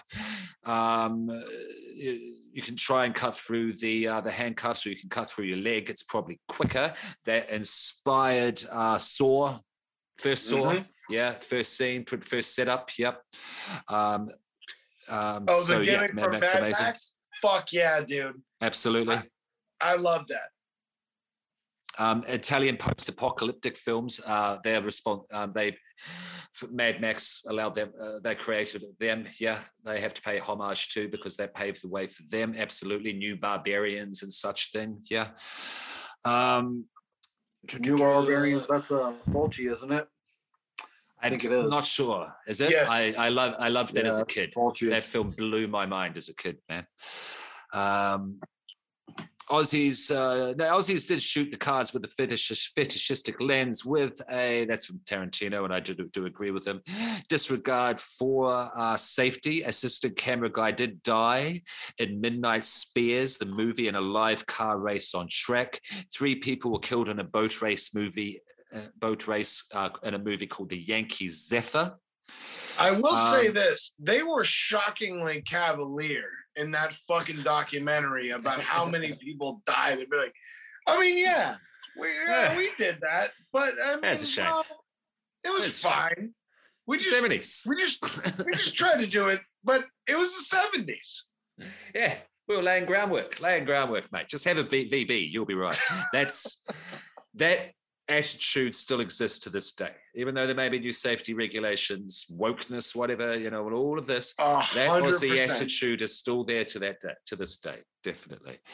Um, I talked about the tax write-off offer, the 10BA it was called. Films got crazier. Turkey Shoot by Trenchard Smith is the example of that. Um, Turkey Shoot's the post as their post-apocalyptic keep um, people in yellow suits in some sort of camp. Yeah, um, I don't know if you've heard of it, Reverend. Yeah, it's a wild-looking film. That was the one where they were shooting reportedly live ammunition rounds near actors, that sort of thing, where that chick, uh, that guy's hand, that chick almost chopped the guy's hand off with a machete. Yeah. Damn. Um, yeah, yeah. Um, really wild, really out there. The critics hated it, but he, but Trenchard Smith had to go there because the producers were getting drunk at the track with the extra money. Um, and this is also I, I, where and I, yeah, I'll be honest with you, I'm with him on that. Like, Yeah. I don't give a fuck. what you- understandable, what- understandable. What you're on about. If your producers make the excuse, even if they're right, oh, we lost half the budget, but we're gonna go to the track and try to make it back. That's a bullshit excuse. That's Bad idea. That's- it made me mad. It made me mad. That part. That part Yeah, they're out of definitely made me mad. minds. Yeah, because that happens to this day, like America here as well. Absolutely. No this is where funding bodies and people who don't give a fuck about films and don't know anything about films came back in and fuck shit up again. Yeah, absolutely. Um, now, uh, Dead End Driver, Dead End Drive-In, which I would like to do on the sh- show as well. Uh, Trenchard For Smith, was sure. during this time as well. That looks amazing. Um, that, that that is about criminals and ratbag youth imprisoned in a drive-in that constantly plays exploitation films. I mean, come on. Oh, yeah. It's fucking rad, dude. It's an homage film. come on. like there are a bunch of different gangs that live inside the fucking drive-in where the juvenile delinquents get fucking sent to. It's it's wonderful. It's a good film, yeah. That movie's absolutely. amazing. Amazing. Yeah, that's man by pod, man bites pod with T. Absolutely. Um, now, yeah, and all that happened, and then the Dead and Drive-In started. All the they all started being closed down, screens toppled over, that sort of thing. And genre film in Australia started to go away. Yeah, and horror during the '90s had a terrible time of it. But then Wolf Creek came along in 2005. Overseas loved it, particularly your country, there, gentlemen. Uh, made Right. lots of lots of money over there, lots and lots of money. Made decent money here, something like 16 million to 50 million in America. Yeah, Yeah, I feel like Um, the UK and the US love that movie. yeah, sure. more UK as anywhere well, else. absolutely. You're right. You're right. Um, It was and a then good Sid- film, man. Oh, It's, a good. really good It's good. film, and it's It's somewhat good. formulaic and shit, but like it, it's like Yeah. fucking good, you dude. go. You know, and uh to an American or British audience, it's fucking exotic to us because we're not used to those types of landscapes. You Yeah, know, sure, sure. Yeah, and you know about But the that- as well. but- you know there is truth to that scenario in the Australian outback to this day. But that was the whole gimmick about the original movies we just spent the last two hours talking about. Like Yeah. that was the whole gimmick is that like that dickheads over here didn't understand the fucking um, topography from over there. And that's what sold it. That's what made it scary. That's what made it wild. for You know what I mean? Absolutely. Yeah, exactly. Exactly. Um, and there's been storm warnings since then. Um, but the point being, there's been a revitalization or a re understanding uh, that genre film is important. Allow people to make these films, even if it's on a lower budget, because it influences culture, influences film across the board. And as I said, um, amazing films come out of it. Amazing, lots of fun films, but then really amazing stuff that changes the landscape of cinema across the board come out of it. Definitely. Um, and that's pretty much the end of the documentary. I wanted to say rest in peace to Richard Franklin as well as the film Not Quite Hollywood was dedicated to him. Rest in peace, good sir. And thank you. Indeed. There we have it, gentlemen. Thank you. That's Australian film censorship, the ideology, fucking everything. All right. This is a long episode, but let's do our gimmicks. Let's do our I'm I'm gimmicks. Excited about gimmicks. this. I'm really, I'm really excited about this. Um, product placement, beer, Foster's, Victorian bitter, um, all of it, Australian beer, um, and cars. I just don't know what they are, being not a car person, but beers and cars. There you go. I, I feel like I feel like that that was just standard. That was just there already. It's almost not product placement. It was just there. yeah, yeah, You know what I mean? yeah. Uh, yeah, okay, okay. Yeah, I get you. Because they never got the sponsorship money. So yeah, all right, all right, all right. Right. Right. Um, yeah, no, I get you. Actually, I agree with that. I agree with that. Um, okay, What's- so hey, wait. what- What's that fucking? What's that film reviewer's name? Not Philip. Not Philip Adams. The other one. uh, Bill Ellis. Bill Ellis. I just want to illustrate again what a cunt that guy is. Fuck fuck him. Fuck his mother. Okay, let's move on. Well, um, on that note, with Jobber Royale, let's have. Uh, but, but, but, let's have uh, Bill Ellis uh, versus Richard Lamond. Oh, Yes, Richard Lamond was the guy who did Alvin Purple. He was the guy on the chair sitting in the strip club, going, "Oh, you know, it's just a bit of bit of TNA. Oh, if they gave me the money again, they gave me the money, I'd do it again." yeah, yeah. That he's guy he's a Versus versus oh, Americans, they're all scum. They should just go Oh. away and leave our money alone. This is terrible because this isn't even who wins in a fight. This is just who's less terrible. Who shames themselves more? Yeah, for sure. Um, Well, you have one little homunculus of a man versus one older but bigger gentleman, though, as Oh. well. So it kind of physically equally paired. Yeah, you you know you're not wrong, but I don't Yeah. want to give the W to either one of these people. because they're why I the chose- They're two of the most wretched people I've ever seen in my life. I am going to fucking say I'll, I'll fucking I'll set it off. Um, I'll give it to our man that's in the fucking strip club with the lady dancing behind him, and he clearly did that on purpose. Of course he did. I'll give it to him because he actually was instrumental in changing cinema and was instrumental in doing something artistic. Whereas the other guy is just a yeah, yeah. oh yeah. well I'm prim and proper and fuck uh your life and fuck everything you like. I just want to do what is nice.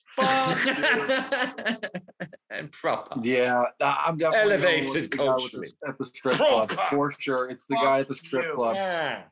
He's just like, you know what? I am. I'm going gonna give it to the Australian fucking Larry Flynt.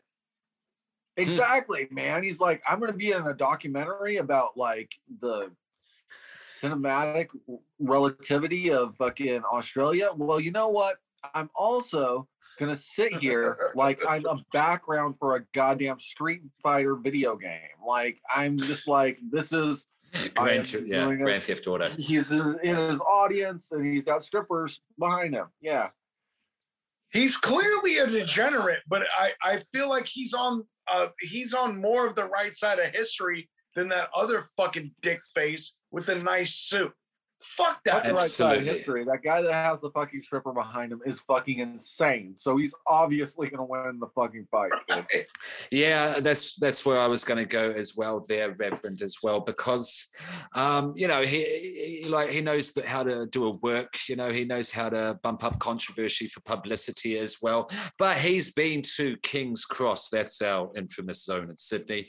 He's been Right. to our. He's been to King's Cross back in the day. He would have seen some shit and been involved in some shit if it came to it, as opposed to, oh yes, I've been in Melbourne at the, the at the opera. He hasn't been in shit. He ain't faced Yeah. shit. He's privileged and as cushioned as it comes. Yeah. Let me tell you, motherfucker, that motherfucker has never thrown a punch in his entire life. Absolutely I- not. I- Absolutely not. I honestly would put my next five paychecks on. That Yeah, motherfucker's never fought anybody ever. Yeah. Yeah. Yeah. Yeah. Yeah, and that guy can, you know, yeah, I mean, like I, I like art house films, but I don't like motherfuckers like that either. Those type Right. of critics can go fuck themselves. Absolutely, I like Right. it all. I like it all, and all should be represented. Um, and also to uh, uh, Trenchard Smith as well. Uh, I did like that Tarantino um, dedicated the opening premiere of Kill Bill to him, as well as to say "fuck you" to the Australian film industry for people like Bill Ellis as well, because a lot of it's made up of people like him. Yeah, Right? That was some punk rock shit. That was Absolutely. fucking heavy. I like that. and th- thank you, Mark Hatley, for Mark Hartley, for making this film as well. I haven't, I don't have a ailment or a disease to it as well because um because I love this film. I give it um what do we do? It's ten out of ten from me. This is the first film I'm giving ten out of ten. I'm giving it ten out of ten. I don't know if we want to call it like a fantastic coke binge, if we can throw in some sort of drug highs to the mix. It's just been super high on fantastic coke, um, and to conquer the world. Ten out of ten. That's that's medical. I feel like that's medical. There And we go. I, I did Yeah. get ca- I did get called out by a listener because apparently we missed this on a couple episodes of the rating. But yeah, I'm gonna go ahead and agree with you. Um, I'm gonna say this is this is an 8.5 where I did Coke, but it was not pure Coke.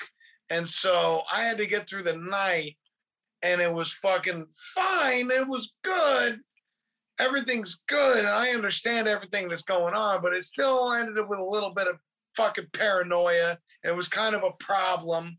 But Sure, sure. Okay. Yeah. this shit is fucking brilliant. I learned something from this. I'm fucking super stoked about it. This is a fucking nine, a nine out of 10. Nice. Um, nice. I only say fucking nine in, instead of a full blown 10 because I can't get past what a fucking jerk off Quentin Tarantino is. And I Okay. can't, and I can't get past this fucking, this fucking critic. Um, I get why he's there and it should amplify it, but he makes me angry. So it's, Okay. it's, uh, let's go to dazed and confused level business. It's harshing my mellow. And I now want to fight fucking people over it. So yeah, nine out of nine out of ten. Uh cut cocaine. like That's it. Like on. it. Reverend, finish us off there, please, sir. All right, man. I had a hard time with this one because it's documentary, so I didn't really know where I was going to go.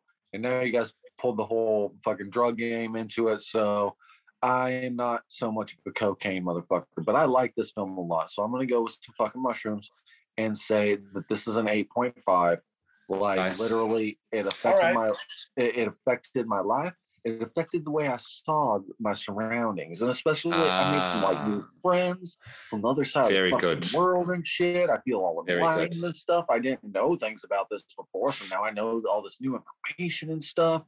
Yeah. It, it didn't like really sicken me in any way. So yeah, other than the couple of guys that came up that were being interviewed for this documentary that kind of fucking harsh my high, like other than that, I'm gonna give this an 8.5 mushroom. God damn. You comparing anything to mushroom mushrooms is the, the the highest of compliments. Yeah. So Son of respect. Okay. Like it. hmm let me let me harken back slightly. The fight. Who wins the fight? Oh. Um, fucking um, Lamond, Richard Lamond. Three out three, three, 10, 10, 10, three. Did we all did we all Yeah. agree that he won the fight? Yeah. Yeah. Yeah, Yeah, because and then um Man Bites Pod goes outside um of the the boxing arena when he's trying to get to his car and kicks his fucking teeth in. Going Aussie, Aussie, Aussie, That's right. oi, oi, oi. Terry, remember when we made that no Lou episode? yeah. Uh, I did notice that in this documentary, though, one of my favorite fucking little things is that like whenever the tits would come up or whatever, they would have the bunyip like like ah, the bunyip. censorship thing. Yeah. Th- that is that Yeah. a thing?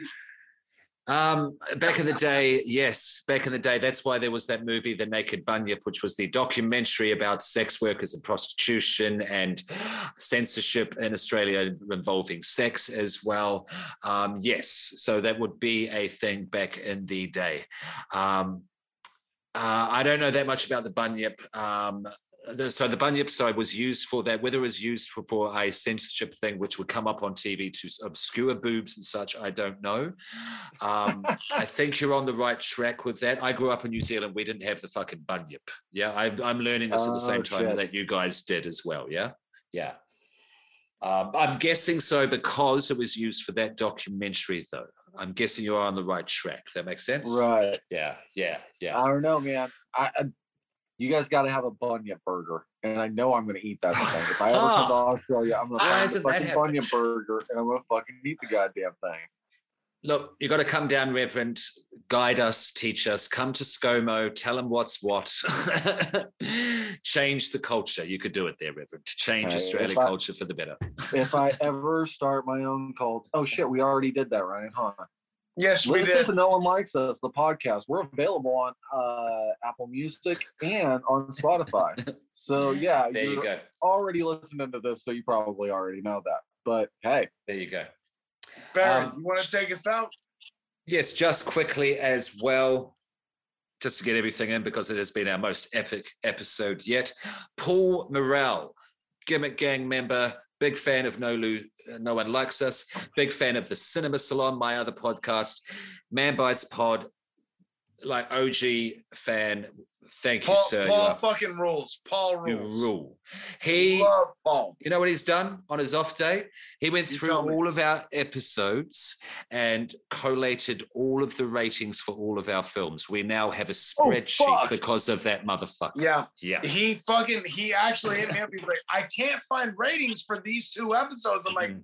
I don't know what to tell you, man. Like I'm fucking Paul fucking rules. Paul rules. Paul rules. He's Yeah. the best. Um, yeah. Um, that said, this has been fucking down under, and um, everything you want to know about it, you now know about it. Um, as far as I'm concerned, anyway, as far as we're concerned, we've both covered it on two podcasts here. Um, and And you bitches learned something today. Yeah, and we yeah, it certainly did. I hope so anyway. But we're and we're going to be back just to look at individual films films from the documentary, not quite Hollywood, the Ozploitation era. We'll let you know which ones they are. Follow us on the Instagram. Uh, check us on Facebook for what these films will be with our heads up posts. Thank you, gentlemen. It's been a fucking pleasure as always, Commander. Radio man. Thank you so much, guys. Thank you, Baron, for chucking this to me. I'm so glad that I watched this fucking thing. I watched it twice in a row. I'm Awesome. very excited about this. Reverend, yeah, what it's say you? really brilliant, man. Uh, I love this pick. I, I really did. Uh, and I don't know if I could give it any higher of a rating with it being a documentary. For sure, dude. Yeah, yeah, aye, aye.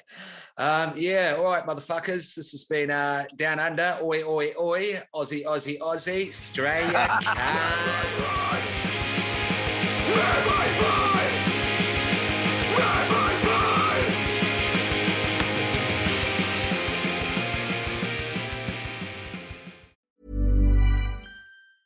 Ever catch yourself eating the same flavorless dinner three days in a row? Dreaming of something better? Well, HelloFresh is your guilt-free dream come true, baby. It's me, Keke Palmer. Let's wake up those taste buds with hot, juicy pecan-crusted chicken or garlic butter shrimp scampi. Mm. Hello Fresh. Stop dreaming of all the delicious possibilities and dig in at HelloFresh.com. Let's get this dinner party started.